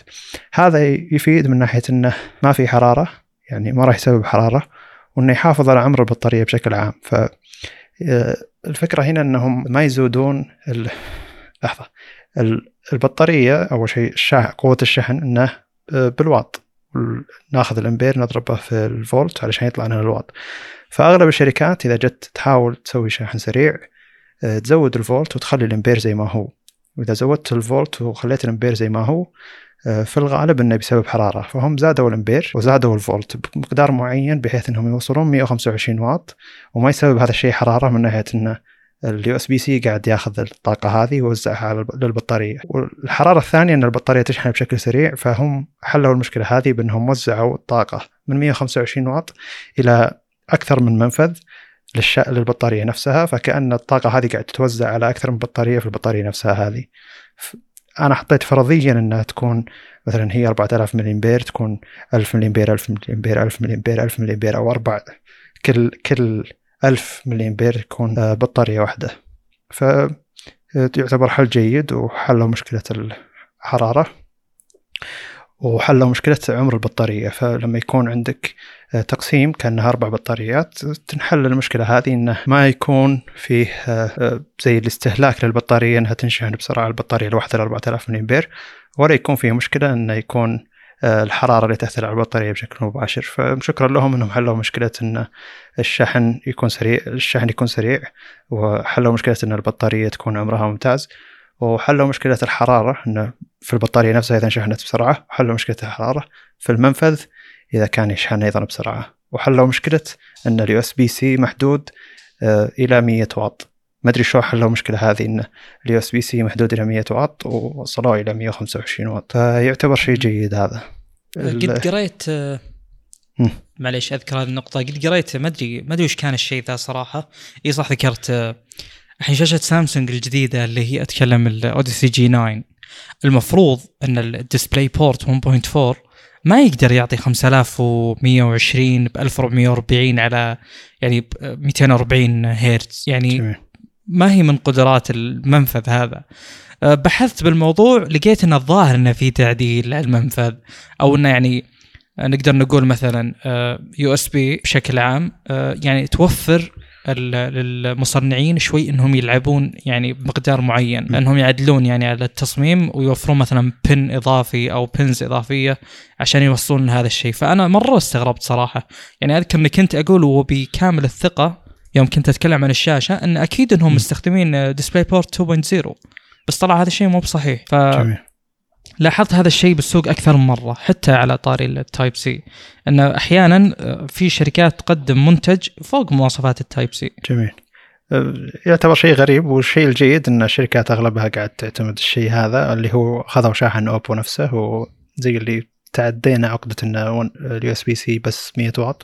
وصلوها 125 واط ما أدري إذا كان السلك لازم يكون من عندهم إذا كان السلك نفسه محدود من الشركات الباقية لكن. عموما إن شاء الله هم يوفرون آه، شاحن بالكرتون مو زي بعض الشركات اللي بتشيل الشاحن بالكرتون ف... أستبعد أستبعد جدا جدا جدا يعني هم الحين الظاهر آه، يعني يا أخي. مثلا سامسونج شاحن ال 30 واط اللي يجي مع الجهاز خلينا نقول هو ما أدري كم 25 الظاهر. أو 30 عموما تدفع 50 دولار ما أدري كم زيادة عشان تاخذ شاحن 45 ما أدري 50 فشلون جميل. تقول لي 125 يجي مع الكرتون؟ يعني هو أصلا في أكثر من نسخة في ال flash charge وفي ال mini flash charge. في واحد 125 والميني 110 فهو ليش يعطيك الأفضل؟ وين يبيع ال mini flash هذا؟ ما هي مشكلة. أقصد يعني إذا كان ال mini flash علشان حجمه صغير 100 110 واط حط لي في الكرتون ما عندي مشكلة. 110 تعتبر أسرع عندك من. أسرع شاحن سريع يجيك موجود 50 يعني. بالكثير أتوقع لا بس هم بي... عموما في نقطة ما ذكرتها أنا معليش آه، بس سم. يعني إعادة سريعة الشاحن الأساسي 125 الشاحن ال wireless آه، 65 ال power bank 50 واط هذا شيء يعني مخيف صراحة يجي. منفذين بحسب اللي قريته في منفذ آه، 50 ومنفذ 27 والأخير اللي هو الميني آه، 110 اسلم أذكر في power bank 65 واط شيء زي كذا يشحن لابتوبات أه، بس عموما إنه شيء مفيد الشيء هذا. أه، اسلم يعني في المستقبل إنك تشتري شاحن سريع من اوبو watch تقدر تشحن فيه لابتوبك ال- ال MateBook يعني. تشحن فيه أكثر من شيء لو تبي. أه، طيب نروح نروح. الخبر اللي بعده. طولنا بالأخبار اللي بالبداية لكن أعتقد انها هي اللي يطول فيها باقي النقاش المهم ان متصفح جوجل كروم آه، بيضيف ميزة تعتبر ميزة غريبة لكنها أعتقد ان في ناس بيستفيدون منها بطريقة معينة آه، إنك تقدر تجدول تحميل معين في جهازك. فمثلا تبي تحمل ملف حجمه 1 جيجا الحين لكن أنت بجوالك ما عندك آه، بيانات قدرها 1 جيجا وأنت متوقع إنك ترجع البيت ساعه واحدة فتقدر تقول جوجل كروم ساعه واحدة اللي المفروض إنك أنت تكون فيها بالبيت شابك على الواي فاي آه، حمل لي الملف هذا. فلما تروح البيت توصل البيت. في العاده إن الناس تخلي الواي فاي التلقائي اللي هو إذا وصلت البيت يعرف إنك أنت في البيت ويفتح الواي فاي آه، في أغلب أجهزة أندرويد موجود الشيء هذا. آه، بتكون خلاص شبكت على الواي فاي بشكل تلقائي ما يحتاج تروح تدور الملف مرة ثانية أو الرابط حقه. بيتحمل لك الملف. فأضافوا جدولة التحميل للملفات. يعتبر شيء جدا جيد. الغريب إن أضافوا ميزة هذه وفي ميزة ثانية بالنسبة لي ما قاعد تشتغل ما أدري ليش اللي هو إذا وقف ال- التحميل ورجعت التحميل يفشل التحميل إنه ما فيه آه، إيقاف. إلا إذا وقفتها أنت بنفسك ثم إذا إذا رجع النت عندك آه، سويت لها كمال. لكن إذا انقطع النت بشكل مفاجئ في العادة إنه ما يقدر يكمل تحميل. ما أدري إذا كانت هذه المشكلة بس عندي. لكني قابلتها مع متصفح كروم. اظن هذه إنه قد صار. مدري هذه مشكلة أبسط من مشكلة إن الواحد يقدر يجدول مل... يجدول تحميل يعني إنك إني أنا ق- انقطع علي النت إنه يحفظ وين مكان التحميل اللي أنا وصلته ويعرف الملف هذا إلى وين وصل التحميل حقه. تطبيقات كثيرة تسوي الشغلة هذه يعني آه عنك يعني. ففي العادة إذا فصل النت عني آه، يوقف التحميل ثم إذا رجع النت يفشل التحميل وليس ما يقدر يكمل التحميل فتحتاج تحمل ملف من جديد يعني. لكن إذا أنت وقفته عمدا يعني سويت له pause آه، ثم رجع لك النت وسويت له resume يعني قلت له يكمل آه، بيحمل معك بشكل ممتاز. فأنا أعتقد إن هذه مشكلة أهم من مشكلة إن الناس يقدرون يجدولون آه، تحميل الملفات. تعليقك. مثل ما قلت أنت صراحة حتى الميزة أتوقع ال implementation حقها جدا بسيط. يعني ما يحتاج شيء. أتوقع إنها مجرد يعني تعرف اللي مثلا تحط عندك لسته آه، فيها مثلا الميزات الجاية اللي بتسويها. وجت لك فترة ما في شيء جديد فرحت تاخذ من اللي تحت أتوقع هذا اللي صار. لكن عموما يعني ما نقول لا الميزات زي كذا. اي شيء جديد شكرا. لكن في شيء أهم. مع ان أتوقع. إنه يش- يشتغلون على الشيء ذا. ما أدري إذا كان انقطاع النت بشكل مفاجئ هو لسبب ان الملف يفشل التحميل ان انقطع بشكل غير مفاجئ انك انت توقفه وأنت تخليه يكمل يحمل ما عنده مشكلة. والله صراحة أنا ما عندي تصور كيف تتم العملية. يعني stream هذا حق data التحميل شلون يصير. يعني أنا أتوقع أن المسألة فيها تعقيد. لكن لكن مثلا خلينا نقول أن أنت بتحمل آه، شيء مجلد داخله 100 ملف. لو هو كان وقف بالملف رقم آه، 56 مفروض خل 56 يخرب عادي. يصير corrupted ما يقدر ينفتح لأنه مو كل البيانات محملة فيه. بس خلاص ارجع من 55 وكمل. فأنا مم. أتكلم في, في أبسط حال. طبعا هذا في حال إن الشيء اللي تبي تحمله على قولتهم موديولر يعني في تفاصيل أو في تقسيمات كثيرة. ممكن تحمل فيديو. الفيديو صعب. إذا خرب خلاص انتهى يعني. بس عموما انت إذا ضغطت تحميل على أي شيء حتى لو إنه واصل 50% تلقى الملف عندك بس إن الملف زي اللي في حالة إنه قاعد. يكمل نفسه. إيه. يعني فالمفروض إنك أنت حملت جزء من الملف موجود عندك يعني ف أدري. عموما نروح الخبر اللي بعده. أيضا خبر من له علاقة شوي بجوجل. آه واحد من موظفين جوجل اللي هو كان موظف بقسم بيكسل camera app أو تطبيق آه الكاميرا حق جوجل وكان مخصص بالضبط يعني كان يشتغل آه اشتغل على المزايا التالية. ال HDR 10 الموجود في أجهزة بيكسل ال portrait mode وال night shift أو night mode اسمه عند جوجل أو عند جوجل بيكسل night shift وهو يشتغل بالضبط بالفريق حق ال computation photography technology اي فريق بيكسل حق الكاميرات بالذات يعني حق الكاميرا الفوتوغرافي. آه، الموظف هذا طلع من جوجل بيكسل وراح الحين يشتغل مع ادوبي على تطبيق آه، عام للكاميرا. يقدر أي أحد من أي جهاز يحمله ويقولون إن الجه... التطبيق هذا بيكون شيء ممتاز لأن الشخص هذا بنفسه هو أشرف على تطبيق آه، جوجل بيكسل حق الكاميرا. فاحتماليا إن أدوبي تسوي لنا تطبيق ممتاز للكاميرا. أتمنى إنه ما يكون له اشتراك ويقدرون يحسون الدنيا زي ما يسوون كالعادة. أه وأتمنى انه يطبقون فكرة انه فيه مستشعرات يستخدمونها أغلب الشركات بشكل عام. فيطورون كاميراتهم أو يطورون تطبيقهم علشان يشتغل على المستشعرات هذه بشكل ممتاز. ما أدري إذا كان الشيء هذا بيشتغل بشكل ممتاز ولا لا. لكن الناس خايفة مع تنوع أجهزة أندرويد مع تنوع كاميرات أجهزة أندرويد مع أن المستشعرات ما تفرق كثير ترى. يعني في الغالب الناس يستخدمون نفس ال 48 ميجا بكسل في الغالب يستخدمون نفس ال 108 ميجا بكسل حق شاومي وسامسونج نفس المستشعرات اللي قاعد تجي. آه، مستشعرات آه، سوني المستشعر الجاي حق سامسونج تكلمنا عن المستشعرات بشكل مطول في حلقات ماضية يعني. فأتمنى أنهم يأخذونها بشكل مباشر أن تطبيقنا.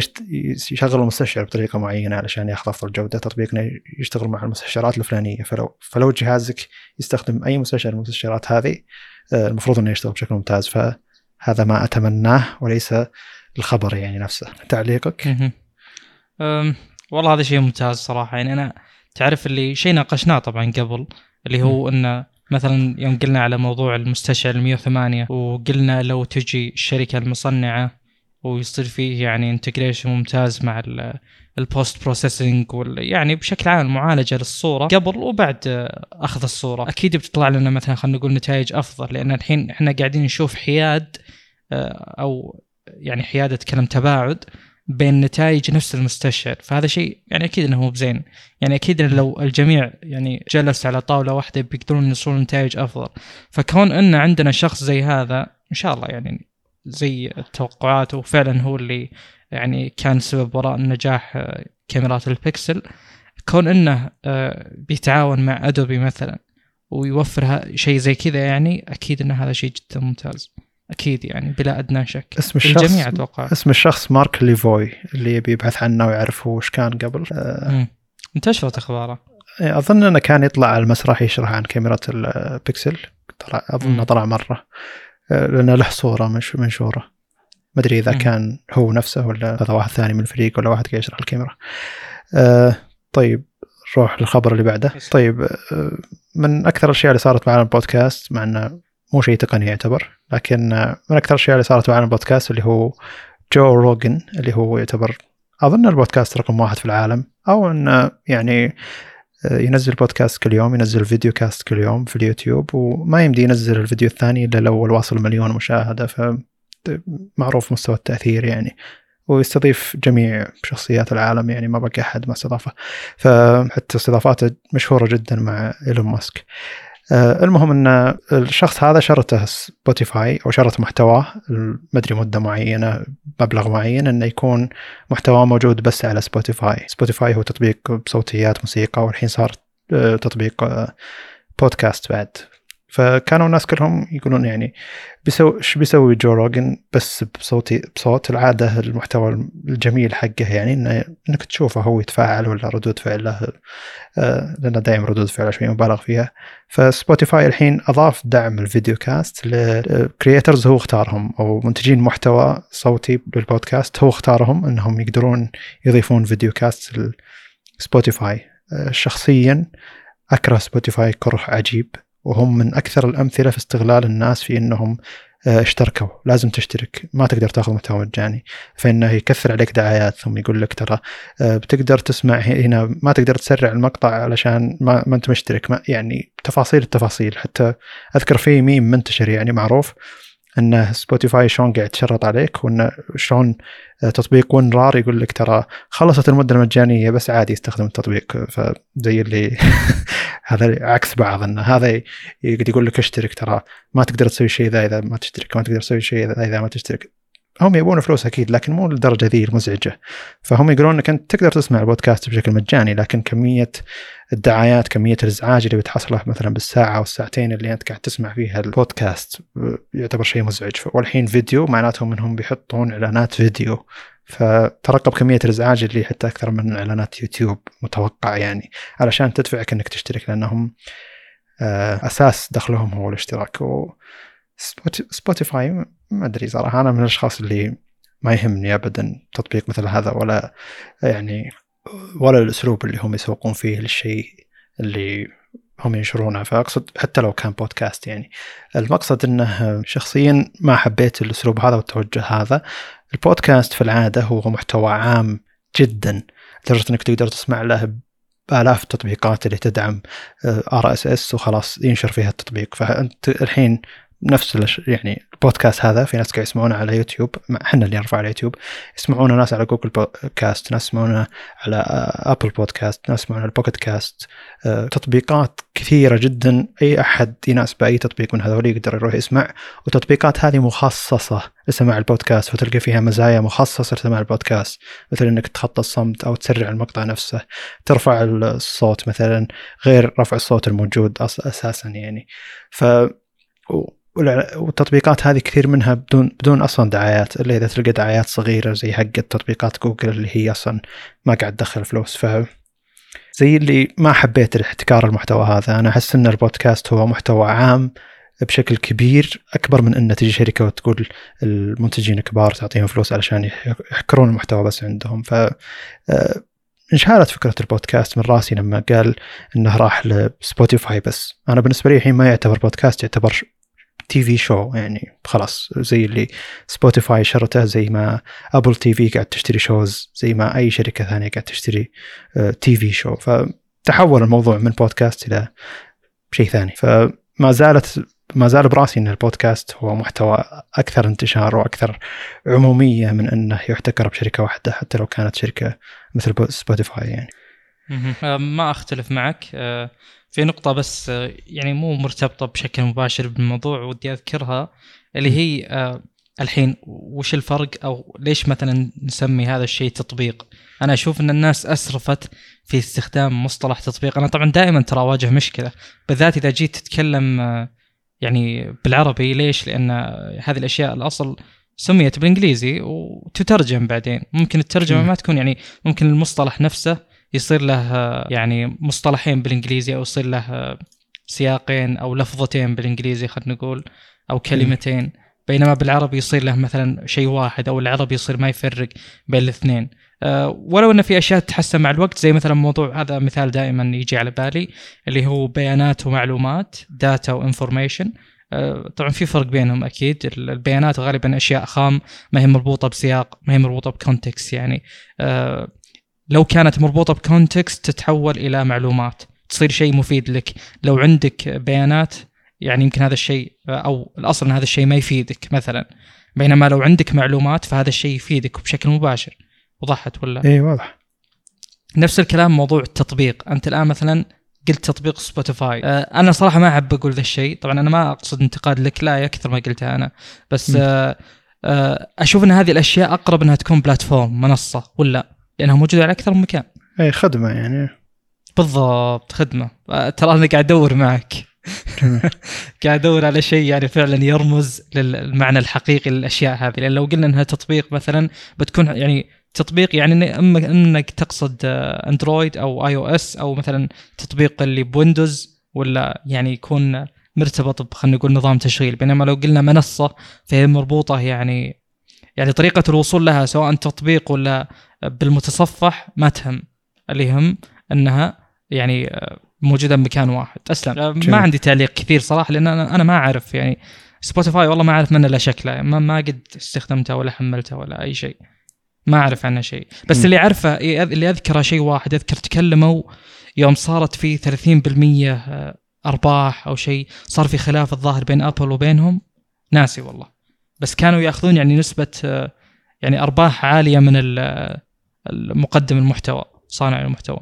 جميل. هذا اللي أعرفه. يعني عشان كذا يعني أنا كنت أكرههم. أسلم. عموما آه، يعني سبوتيفاي في البداية كان زي اللي صار منصة تقدر ترفع عليها البودكاست. يعني ال host حقين البودكاست المستضيفين للأشخاص اللي يبون يسوون محتوى بودكاست ينشرون البودكاست حقه على منصات كثيرة.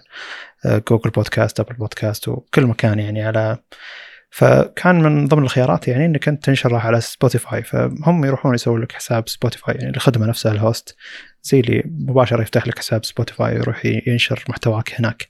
فزي اللي أنت تقدر تروح هناك وتنشر المحتوى لكن هذا مو هو المكان الوحيد. ف سبوتيفاي حركتهم بأنهم يأخذون محتوى معين ويحتكرونه لهم بس هم علشان الناس تجي لتطبيقهم يشتركون وكذا.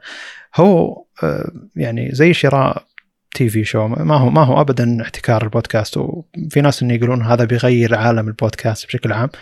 ما أعتقد إنه بيغير عالم البودكاست. ما زال الناس اللي ينشرون بودكاست بسبوتيفاي ينشرون بكل مكان وما أعتقد تطبيق التطبيق المفضل للناس حقين سبوتيفاي حقين البودكاست اللي يسمعونه هو تطبيق سبوتيفاي. ولا أعتقد إن سبوتيفاي يقدر يعني يخلي كل منتجي البودكاست يجون عنده. هذا شيء مكلف أكثر من إنهم يقدرون عليه يعني. بس عموما يعني آه، أظن إنه في احتكار الحريه معينة. لو إنهم بس إنهم يعني آه، صاروا منصة بودكاست معروفة وحسنوا آه، تطبيقهم اللي يشغل الصوتيات للبودكاست ويحطونه كأفضل تطبيق هنا ما عندك مشكلة نروح نسمع عن طريق سبوتيفاي نسمع للبودكاستات بس عموما تطبيقات البودكاست تعتبر محترمة أكثر أنها ما تحط إعلانات ولا تسوي لك الزحمة هذه ولا تقول لك اشترك عندنا. مع انه يفرق اسلوب يعني الربح والخدمة يعني بس شخصيا ما أشوف إنه شيء خطوة ممتازة حتى لعالم البودكاست نفسه جميل و... ولو ك... إيه حتى لو كمل الشخص نفسه على على اللي ماشي عليه هو أعتقد على السنوات اللي هم ماخذين محتواه نفسه إيه بيقدر يطلع المبلغ هذا بس هو زي اللي ما صبر على المبلغ يقول ياخ ياخذه مسبقا أحسن من إنه ينتظر أربع سنوات أو خمس سنوات عشان يطلع نفس المبلغ. طب دقيقة أنا عندي سؤال. م. الآن المحتوى اللي موجود عند سبوتيفاي آه، أو بالأصح السؤال ليش الناس تستخدم سبوتيفاي أصلا؟ هو محتوى موسيقي رقم واحد يعني. مو مشكلة. زي ابل ميوزك جوجل ميوزك يوتيوب مو مشكلة مو مشكلة. أتوقع هذه الفكرة يعني أتوقع إني فاهمها.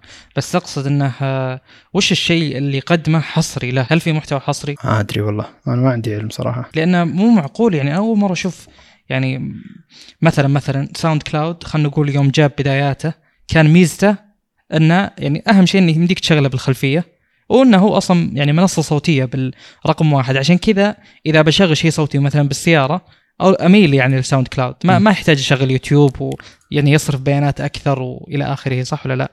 بينما سبوتيفاي أنا ماني عارف وش يبي بالضبط. لا هو تدفع له اشتراك ويجيب لك محتوى موسيقي. إيه، المفروض إنه ليش أدفع اشتراك؟ المفروض إن المحتوى ذا ما راح تحصل إلا بفلوس فتحصل عندهم باشتراك بس. فزي اللي يجمع لك محتوى موسيقي الاصل إنه بفلوس يحط لك باشتراك. هذا كل شيء. يوتيوب ميوزك آبل ميوزك كلهم يطبقون الشيء ذا نفسه إنه ادفع اشتراك وخلاص تقدر تسمع اي محتوى حتى لو إنه كان المحتوى هذا غير مجاني. فسبوتيفاي يعني يعتبر منافس قوي في المجال هذا يعني. ما لنا علم نهائيا يعني ما نسمع الشيء ذا. جميل. أسلم. آه طيب آه للخبر اللي بعده اللي هو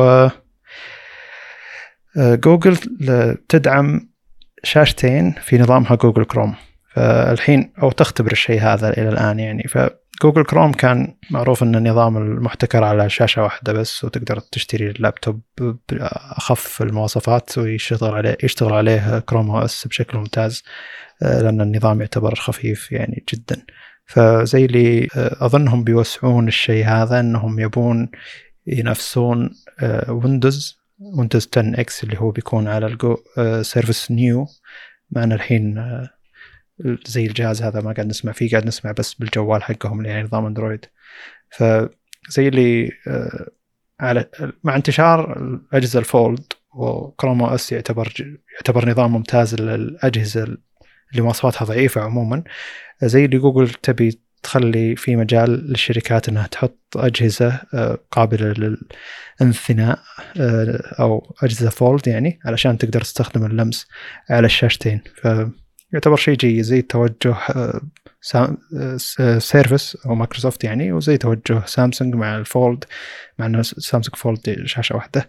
لكن عموما إنه دعم الشاشتين بشكل عام يعتبر ممتاز. بيدعمونه سواء لمس أو سواء شاشتين بشكل عادي. إنك أنت تركب كروم OS على جهازك وتشبكه على شاشتين بشكل ممتاز بيفتح على على شاشتين بشكل ممتاز.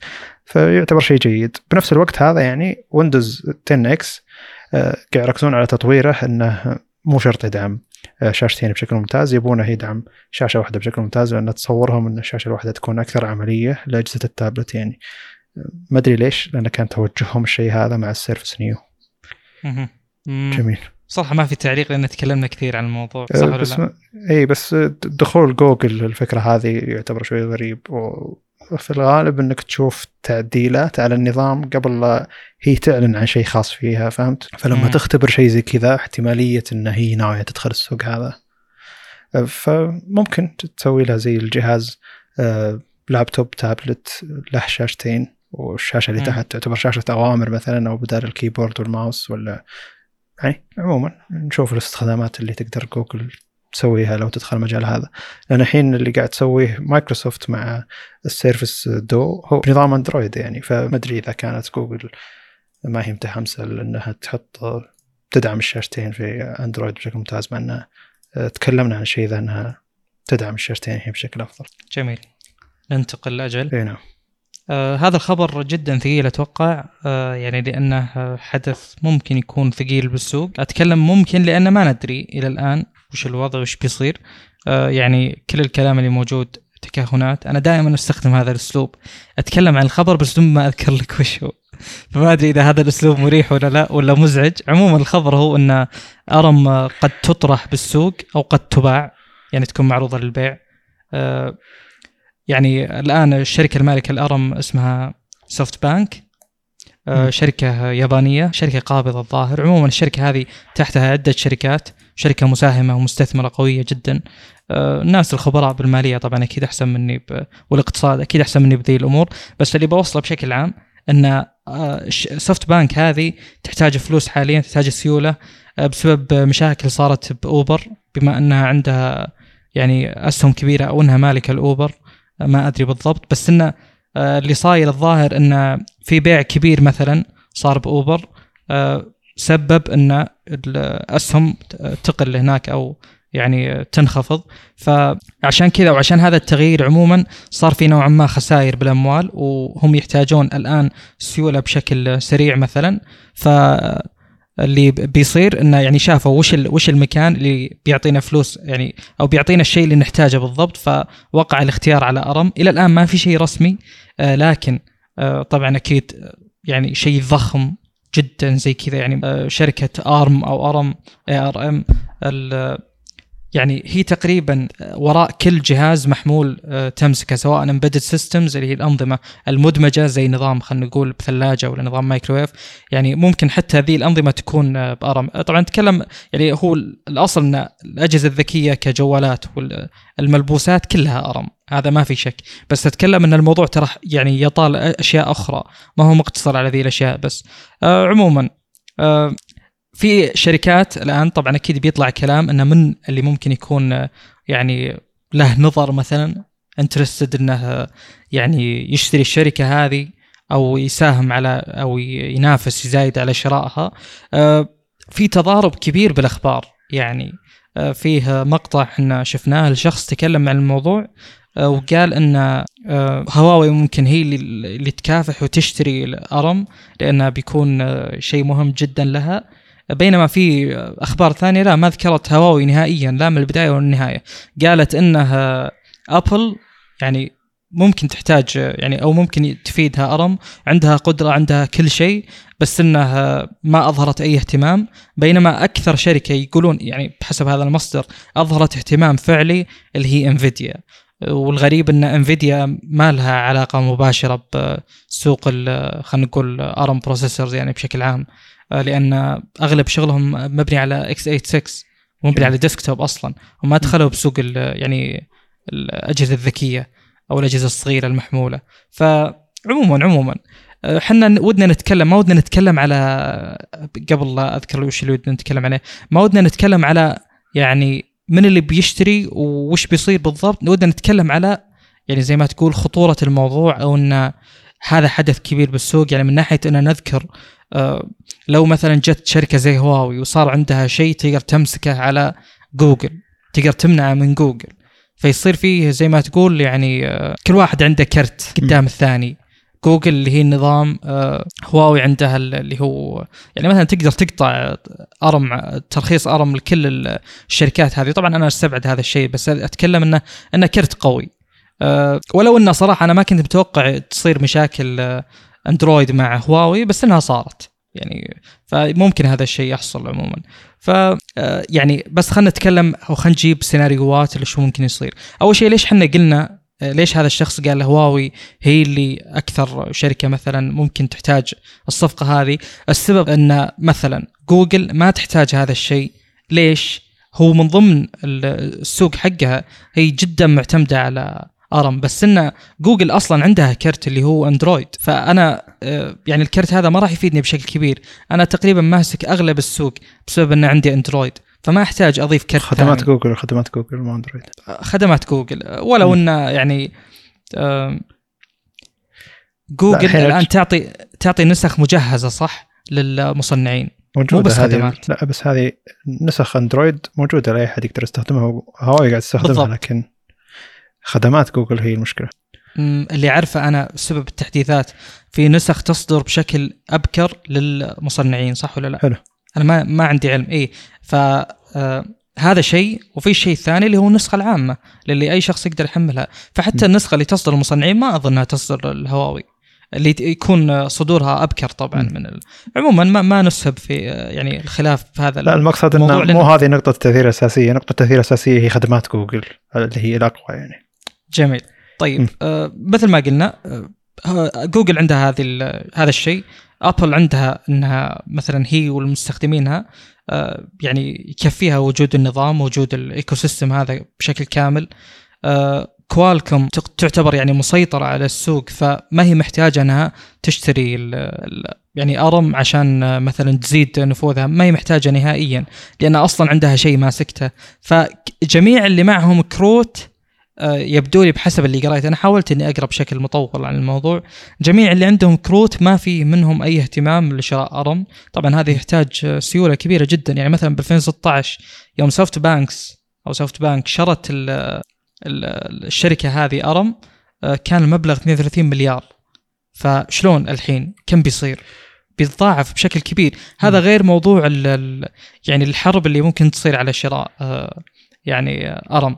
عموما أنا توقعي الشخصي يعني أو اللي ممكن يصير الأصل إن هواوي بتقدم اللي قدامها واللي وراها عشان تشتري أرم. هل تقدر؟ ما تقدر؟ ما أدري. بس إنه مو بس هواوي اللي بتكون أتوقع يعني يعني بتدخل بأموالها مثلا. أكيد إنه بيجيها دعم حكومي يعني. لأن أصلا هي حرب يعني تسيست وليست يعني بين شركتين بس. م. فالموضوع كبير يعني هذا بس يوحي لنا قد إيش الموضوع كبير. يعني مثلا لو افترضنا افتراضيا لو جت شركة شرت أرم ووقفت تراخيص ترى بيوقف السوق. بس إنه مو هذا التكتيك الصحيح طبعا وفي ناس أخبر مني بهذا المجال. يعني أنت الآن يوم يوم توفر منتج لمنافسينك أنت الآن عندك كرت وفرة يمكن الوقت أصعب. يعني أنت الآن مسيطر عليهم لأن هم يستخدمون منتجاتك. زين؟ آه. قطع ال- الأشياء هذه ما هو ما هو قرار يعني آه، بال business آه، صائب. لأن أنت حركت الكرت الآن مثلا جت هواوي شرت الأرم ووقفت الترخيص كل الشركات الباقية ممكن تتحد وتوفر شيء والشيء هذا ما يجي الهواوي مثلا. جميل. زين. ولو إن الموضوع business ما هو موضوع إحقاد شخصية وكذا. بس الكلام اللي تذكره جميع الأخبار اللي تتفق عليه آخر شيء اللي هو ال conflict of interest اللي هو اختلاف المصالح. بيصير في اختلاف مصالح كبير جدا. سوفت بانك كانت شركة محايدة. الآن ممكن نفقد الحياد هذا. أسلم. أنا صراحة شخصيا يعجبني تفكير الشركات المادي البحت في العادة يصير مفيد للمستهلك خاصة مع التعامل مع الشركات الثانية business to business يعني. ف ودي إن مثلا انفيديا تشتري AMD ومثلا تعطي تجربة أفضل في ال GPU اللي قدمها AMD مثلا أو تستفيد AMD من تجربة انفيديا الموجودة في ال GPU مع انه يعني شيء أقصد الأسلوب اللي اللي يستخدم كمعمارية يختلف لكن أعتقد إن الشركة ذي تقدر تستفيد من الشركة ذي لكن اللي صاير بين هواوي وجوجل عموما وخدمات جوجل آه، هو أمر سياسي مستحيل الشركات بعقلها تفكر بالشيء هذا لأن مصلحة شركتين هي اللي آه، منقضية يعني أو رايحة فيها يعني. ف آه، تفكير الشركات المادي دا- دائما إن تعاوني مع الشركة هذه بيفيدني شرائي من الشركة هذه بيفيدني. ونفس الشركة اللي قاعد تبيع الشيء ذا تقول أنا الأصل إني business جاي أبيع الشيء اللي أحتاج أبيعها فليش أوقف؟ يعني أي شركة ثانية بتاخذ ARM مثلا ما راح توقف المبيعات لاي شركة معينة إلا إذا كان الخلاف جدا كبير بينهم ومنها مثلا الخلاف السياسي اللي صاير. لكن آه، آه، كل الشركات الثانية غير أي شركة صينية بتكون عاقلة أكثر من أنها توقف على أي شركة ثانية الصلاحيات أو آه، أنها تصنع مثلا تستخدم معمارية آه، الحدث جدا كبير لدرجه انه ما نقدر نعلق عليه وكل المسألة افتراضات ف آه، قد يكون هذا جزء من الخيال المستقبلي ممكن يصير شيء زي كذا ويصير زي كذا يعني زي اللي تو يوم قلت عن AMD ولو أخذت الشركة مثلا. بس عموما أتمنى أي شيء يصير للشركة ذي مثل ARM يصير شيء إيجابي ويتحسن تحسن تجربة المستخدم بشكل عام وتحسن التقنية بشكل عام. وما نبي مزيد من الصراعات في بين الشركات اللي تخلي المستخدم ما يرتاح إنه يستخدم أي شيء من أي جهاز. فزي اللي صاير مع هواوي الحين. استخدام أجهزة هواوي يعتبر غير مريح ابدا. بس عموما إنه آه، أي أحد بيمتلك أي جزء من أرم فهو آه، محظوظ لأن هذه الشركة مستقبلا واضح ان مستقبلها أكثر قوة مع اعتمادها على مع أبل واعتمادها على معالجات أرم في المستقبل. و... وجوجل. الشر... والشركات الكبيرة اللي قاعد تحاول إنها آه، تحول من معالجات إنتل عموما إلى معالجات أرم. بالنسبة لي إحنا الظاهر قد. تكلمنا عن الموضوع هذا يعني الصراحه الآن يعني المسار اللي تسلكه أرم والشركات يعني من ناحية استغلالهم أو تبنيهم لل المعمارية هذه يعني أقول هل معقولة مستقبلا خلاص بتصير سيطرة مطلقة؟ هذا الشيء بالنسبة لي يعني لو كذا تنظر للسوق بشكل عام هذا ما يوحي لك إلا يعني هذا نقطة ودي أذكرها بس ما يوحي لك إلا على الأصل إنه بيجي منافس يتبنى نفس فكرة أرم ونفس اللي سوته باللي هو الاكس 86 وتاخذ السوق منهم حبة حبة من تحت. ف يعني هذه طبيعة السوق عموما فمن الشركة اللي ممكن تسلك هذا المسار أو من يعني ال- ال- الجهة الجديدة اللي ممكن تحل يعني محل أرم الحالي هل هل تتوقع أن هذا الشيء بيصير والله ما أدري آه، مرة الموضوع كبير حتى طبيعي. فيه. لا حتى فيه يعني أكثر من شخص تناقشوا في في منشن تغريدة في تويتر أحد الأشخاص أنا رديت وطحت بنقاش طويل جدا عن معمارية أرم ومعمارية إكس 86 آه، وما قدرت أشارك الموضوع لأن الموضوع كبير والتكهنات جدا تعتبر صعبة وأعتقد إنه مدري خيال علمي يعني إلى درجة إنها تكون بالمستقبل إنك تتصور وش بيكون من الأشياء هذه. لأن آه، ما أدري متى بدأت أرم بالضبط توفر معماريتها الا ان أيام كان الاعتمادية كلية على معمارية آه، 86 يعني ما كان أعتقد ان في أحد يتصور إنه بتجي معمارية مثل معمارية أرم وتخلي ال SoC ينتشر إلى الدرجة هذه يعني مم. بس شوف أنا آه، معليش الكلام اللي كنت أقوله ترى دورة الانتقال هذا دورة وجود آه، مصنع جديد أو معمارية blueprint يعني جديد ترى تاخذ وقت يعني أنا أتكلم قل 2030 وطالع. يجيك هذا يعني يبدأ ينتشر ويصير له وجود قوي بالسوق زي وجود ARM الحالي. فهمت؟ يعني الموضوع م. أكيد إنه ما هو السنة الجاية هو اللي عقبها ما في شك.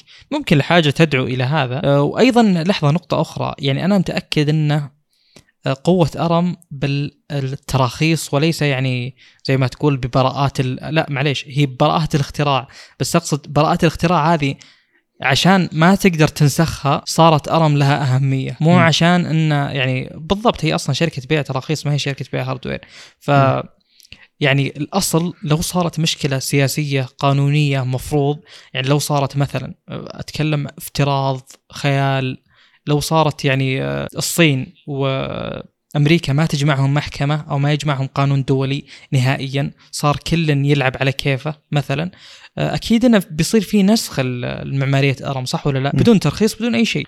اي بس ما الشركة اللي يعني. تبدأ الشيء هذا يعني لو صار الشيء ذا يعني ينسوه أه أو تجتمع شركات معينة لها خبرة في المجال وتسوي شيء يفك الأزمة. لانها بتصير أزمة. صح. وأيضا كوالكوم هي اللي مشكلة اللي قاعدة تصنع فعليا. م. فهذا شيء أيضا آخر يعني يكون بالحسبان. TSMC أيضا كرت قوي بس إنه يعني هو بيتغير السوق. أتوقع هذا اللي اللي نقدر نقوله نقدر نلخص الموضوع منه. وكل كلامنا طبعا تكهنات. لا حد يعني لا حد يحسب إنه هذا الكلام هو اللي بيصير وإحنا نزعم إن هذا اللي بيصير وكأنه تحدي إنه بيصير ابدا. طيب. عشان ما نطول نروح للخبر اللي بعده. آه طيب.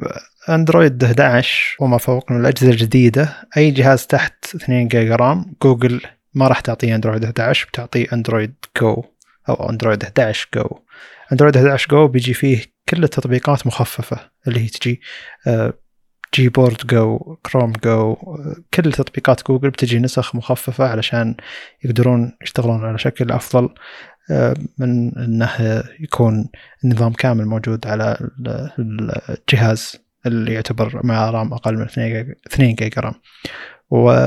والاجهزه اللي أقل من 512 جيجا RAM ما راح يجي فيها خدمات جوجل أصلا. لا ما راح يجي فيها إلا خدمات جوجل. ما راح يجي فيها تطبيقات جوجل. فالتطبيق يعني زي اللي بدون تطبيق جوجل keyboard بدون بدون تطبيقات كثيرة يعني آه، أنت تحمل اللي أنت تبيه أو الشركة اللي تاخذ النظام هذا ما أدري وش سموه صراحة اللي هو في نظام أدنى حتى من Android Go أو يمكن Android Go نسخة مخففة أكثر اللي تكون وبدون تطبيقات تعطى للشركة علشان تسوي جهاز أقل من 512 جيجا RAM. تحط هي التطبيقات اللي تشغل الجهاز مثل ال keyboard في الجهاز مستحيل تقدر تشغله بالبداية بدون keyboard. تحتاج تحط كلمة السر تحتاج تحط يعني أكيد في keyboard الجهاز أول ما تشغله. ف بيكون بدون تطبيقات جوجل اللي ما تعتمد على خدمات جوجل بشكل مباشر تكون بس فيها خدمات جوجل والشركة نفسها اللي بتسوي جهاز تحت ال 512 جيجا RAM. ما أدري وش الشركة هذه بتسوي جهاز تحت 512 جيجا RAM. تاخذ جهاز بس فيه خدمات جوجل وتحط فيه التطبيقات اللي هي تحتاجها وتبيع الجهاز عشان ما يكون مثقله على الجهاز بأي طريقة. ف ما أدري شلون جوجل قاعد تعتني بالأجهزة اللي أقل مواصفات وتبيها تكمل على إنها تقدر تستخدم أندرويد. وقاعد تعطيها نسخة معينة من نظام أندرويد علشان يشتغل عليها بشكل أفضل. أظن جوجل عندها فكرة أن الإنترنت بشكل عام أو استخدام الإنترنت بشكل عام للأغنياء والفقراء وهذه كانت فكرة Android Go بشكل عام. آه، لأن الأجهزة اللي قاعد تأخذ Android Go آه، تعتبر جدا رخيصة ويشتغل عليها بشكل أفضل النظام. ف يعتبر شيء جيد. آه، يعني زي عندهم نظام في الهند الظاهر جوجل إنها تبيع أجهزة بسعر جدا رخيص عليه نظام Android Go والحين في نظام أقل يستقبل أقل من 512 جيجا RAM ف 512 ميجا بايت RAM. ف شيء جيد ما أدري إذا كان عندك أي تعليق. لا ما عندي أي تعليق. جميل. لأن أه يعني ما أتوقع أن هذا الشيء أنا اركز عليه نهائيا. ولا لا بس يعني. اي بس ترى عام 2010 ما أدري 2011 كانوا يقولون إنه أوه 2 جيجا RAM كثير. ما الحين أي جهاز تحت 2 جيجا RAM ما ياخذ أندرويد. ف... أنا بضحك على ذي المواضيع صراحة لأن السوق يتغير وطبيعي إن الكلام تطور. اللي كان في ذاك الوقت يخص ذاك الوقت.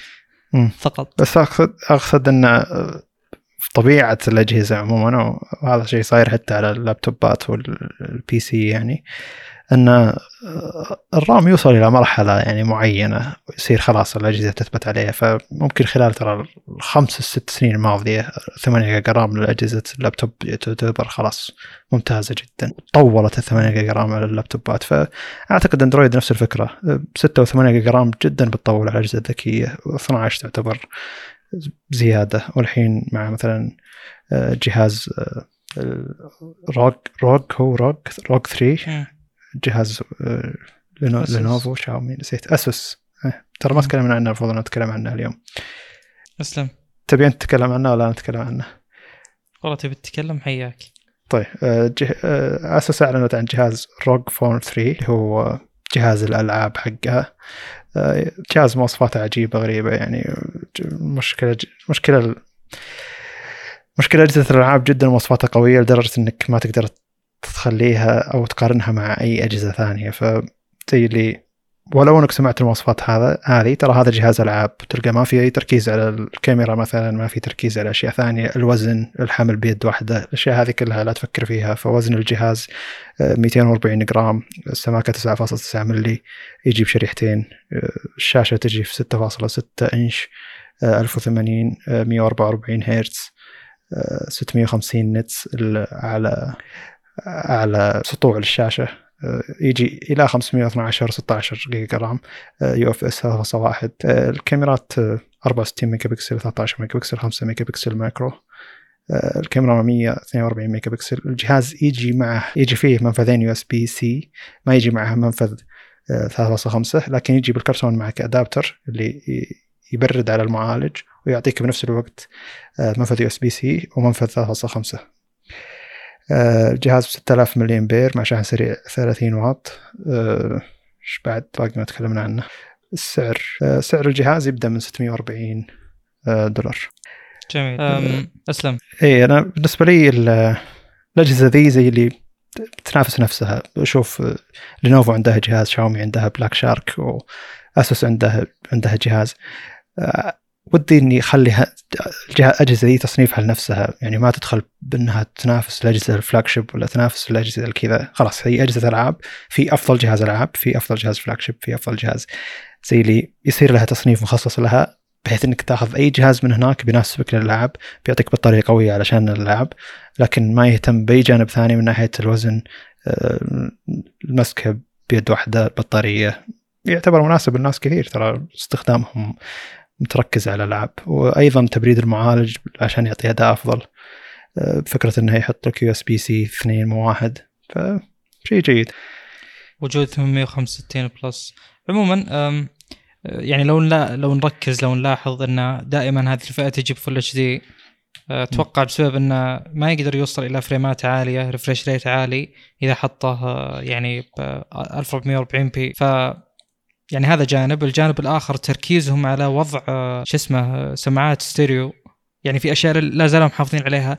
جميل. ما في اهتمام إنه يكون full screen أنا ما أدري هل الموضوع إنه فعلا ما يقدرون أو إنهم ما يبون عشان موضوع مسكة اليد وإلى آخره.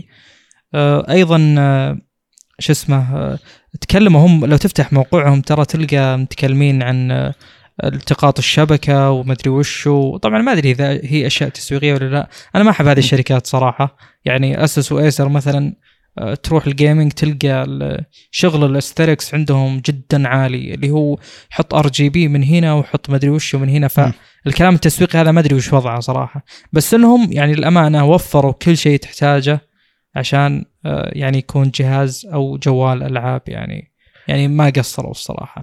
يعني حقيقة إن أي جهاز أندرويد مخصص للألعاب مواصفاته وأدائه وشاشته أفضل من جهاز نينتندو سويتش. يعني هذاك الجهاز ما أدري شلون يعني ما شلون قاعد يعني ما أدري شلون قاعد يبيع ولا ليش قاعد يبيع عشان بس يعني الألعاب اللي حقت نينتندو المتوفرة على الجهاز يعني. ف يعني الشركة قاعد تبيع لك وعشان السعر يعني خلينا خلينا من السعر. سعر أجهزة الألعاب شوي أغلى من أجهزة نينتندو. لكن أنا عاجبني التوجه هذا لأن آه، قد يوجه شركات أكثر إنها تعتني بجودة الألعاب على الأجهزة الذكية يعني. يا ف... ليت. ولا ما له داعي يصير نشتري لا سويتش ولا PSP ولا غيره. ف يعني فعلا و- هذا السوق الأفضل والأقوى حاليا أسلم. وال... اي والمجال الربحي فيه جدا عالي. كمية الفلوس اللي تدخل صحيح. من ال... يعني تطبيقات الألعاب ما ادري إيش سميتها تطبيقات يعني بس الألعاب الموجودة على أندرويد يعني آه... كمية الفلوس اللي تجي مبهرة جدا والتطبيق تلقاه أو اللعبة نفسها سخيفة ولا الجرافكس حقها الله بالخير ولا لعبه يعني جدا عادية يعني. لكن آه، في عنصر متعة فيها خلت الناس يدفعون يعني ما هي مشكلة. فأتمنى إن في شركات تطور تطبيقاتها أو ألعابها بشكل ممتاز على الأجهزة ويفكرون بالأجهزة هذه. ما يفكرون انه أوه اللعبة تشتغل بشكل ممتاز على الأجهزة بشكل عام لا. خلها تشتغل بشكل ممتاز على الأجهزة هذه عشان تعطينا أداء أفضل يعني. فقد يكون جزء جيد من قد يكون يقصد هذا السوق إذا تطور بشكل ممتاز ياثر بسوق الألعاب على أندرويد بشكل عام بس ترى يعني للأسف في شركات يعني أنا ما أحب شخص الأمور بس في شركات زي نينتندو أنا أشوف إنها شركة متخلفة نوعا ما. آه، لا بس. أقصد الحين الحين يعني مثلا The Witcher 3 موجود على جهاز نينتندو سويتش ولا هو موجود على أجهزة زي هذه وش المنطق يعني انك تروح تشغلهم على تشغل The Witcher 3 على مع إنه مع احترام شديد يعني على نينتندو سويتش ولا تشغله على الجهاز هذا يعني. مع انه كلهم يعني ما راح يعطونك الأداء اللي أنت تتصوره على PC وحتى على بلاي ستيشن 5 ولا 4 لكن بيعطونك على الأقل أداء ممتاز على شاشة صغيرة بتقدر تلعب اللعبة بشكل أفضل من حتى نينتندو سويتش اللي شاشته تعتبر سيئة و آه، الـ RAM حقه ضعيف والمعالج حقه يعني ما هو بنفس 365 plus. شوف آه، في نقطة موضوع تبني اللي هو شو اسمه 3D renderers مثلا زي ال- اللي يحولون لك يعني إلى 3D اللي يحولون لك إلى شيء رسومي اللي هو ال- اللي تكلمنا عنهم الـ OpenGL Vulkan وغيره. ممكن هذول وجودهم على اندرويد لأن اندرويد يتبنى أو آه، المعالجات تتبنى شيء معين اللي هو الظاهر OpenGL وما أدري وش الثاني. يعني يمكن يمكن أنا أقول لك إن البيئة ما هي جاهزة تماما يمكن لكن مو أكيد. آه هذا شيء. الشيء الثاني آه يعني ما أدري وش الحاجز الموجود حاليا عند بعض الشركات مثلا أو عند يعني مثلا زي نينتندو ليش ما تدخل للسوق هذا؟ يا أخي قدم سويتش نظام أندرويد. وش المشكلة يعني؟ أنا أفكر أتكلم concept إنه يكون عندي آه، مثلا أزرار قابلة للتخصيص. طبعا هو ما مشكلة ما في دعم يعني مثلا تدخل اللعبه الفلانية ممكن أنت تحتاج تخصص الأزرار. هذا شيء يمكن غير جيد. فأتكلم إن أندرويد طبعا نوعا ما يتحسن آه، من ناحية الألعاب. مطورين الألعاب المفروض أيضا يتحسنون من ناحية ال... يعني من ناحية الشيء هذا. آه، وعادي يقدم لي جهاز أندرويد مثلا فيه مراوح مثلا مثلا. هو الظاهر. الـ RG فيه. آه، يعني وش المشكلة إنه يكون جهاز كبير بس إنه جهاز ألعاب؟ أنا أقصد إنه ما أقول خلي الجوالات تشغل الألعاب هذه بس أنا أقول خلي الأجهزة هذه زي السويتش تصير أندرويد. لأن هذا الشيء أنا ما أدري وش المانع يعني عنه حاليا. مم. يعني بيع شيء زي سويتش أنا إذا ذكرت معليش إذا ذكرت متخلف تقنيا طبعا الناس للأسف يعني مع الإسراف في استخدام هذا المصطلح ممكن صار يعني يعتبر إساءة في كل الأحوال. إحنا نوصف أنه متخلف يعني متأخر ونينتندو جدا متأخرة. يا رجل ما عمرها صارت قدام أصلا. معروف عن هذا الشيء. وللأمانة هذا لو تلاحظ يعني الشركات اليابانية ال- خلينا نقول الـ retro مثلا الشركات الكلاسيكيه زي نينتندو مستحيل تتطور. هي هي عموما كذا تب- هي على الاسم على الحصريات اسلم هذه الشركة تبيع لاسمها وتبيع العابها مهما كان مهم. مهما كان الجهاز اللي قاعد تبيعه حقيقة يعني. يعني كذا قاعد توفر hardware الناس ما قاعد يهتمون بال hardware وش الألعاب اللي قاعد توفر عليه؟ هذه أول س... هذا أول سؤال يسألونه الناس يعني. بس وش هو نينتندو سويتش من ناحية hardware ما أتوقع إن أي واحد راعي ألعاب يعني غير تقني يسأل عن الشيء هذا. ف يعني أمني أن شركات شركات الألعاب تركز على سوق أندرويد بما أن في سوق أجهزة ألعاب. مع أن الحين تشوف الجهاز هذا يركبون عليه محاكيات ويشغلون مدري وش ويشتغل بشكل ممتاز. وزين أن الأدابتر حق المروحة أو تبريد المعالج أظنه يجي بالكرتون ما يحتاج تشتريه. ويعطيك أيضا منفذ 3.5 عشان ما يصير فيه تأخير لأن في العادة حق الألعاب يعانون من التأخير مع السماعات اللاسلكية يعني ف زي اللي محسوبه الاشياء هذه. والشركات اللي قاعدة تنافس كلها شركات قوية يعني اسوس لينوفو وشاومي فزي اللي تحس إنها حرب محترمة يعني. كل الأجهزة الموجودة حقت الألعاب أجهزة محترمة ما في جهاز ألعاب ما هو جهاز محترم. اندرويد أقصد. صحيح. آه خلصنا هنا. نعم. أتوقع. شكرا طيب. لكم على حسن الاستماع. إذا عندك شيء؟ لا السلام عليكم.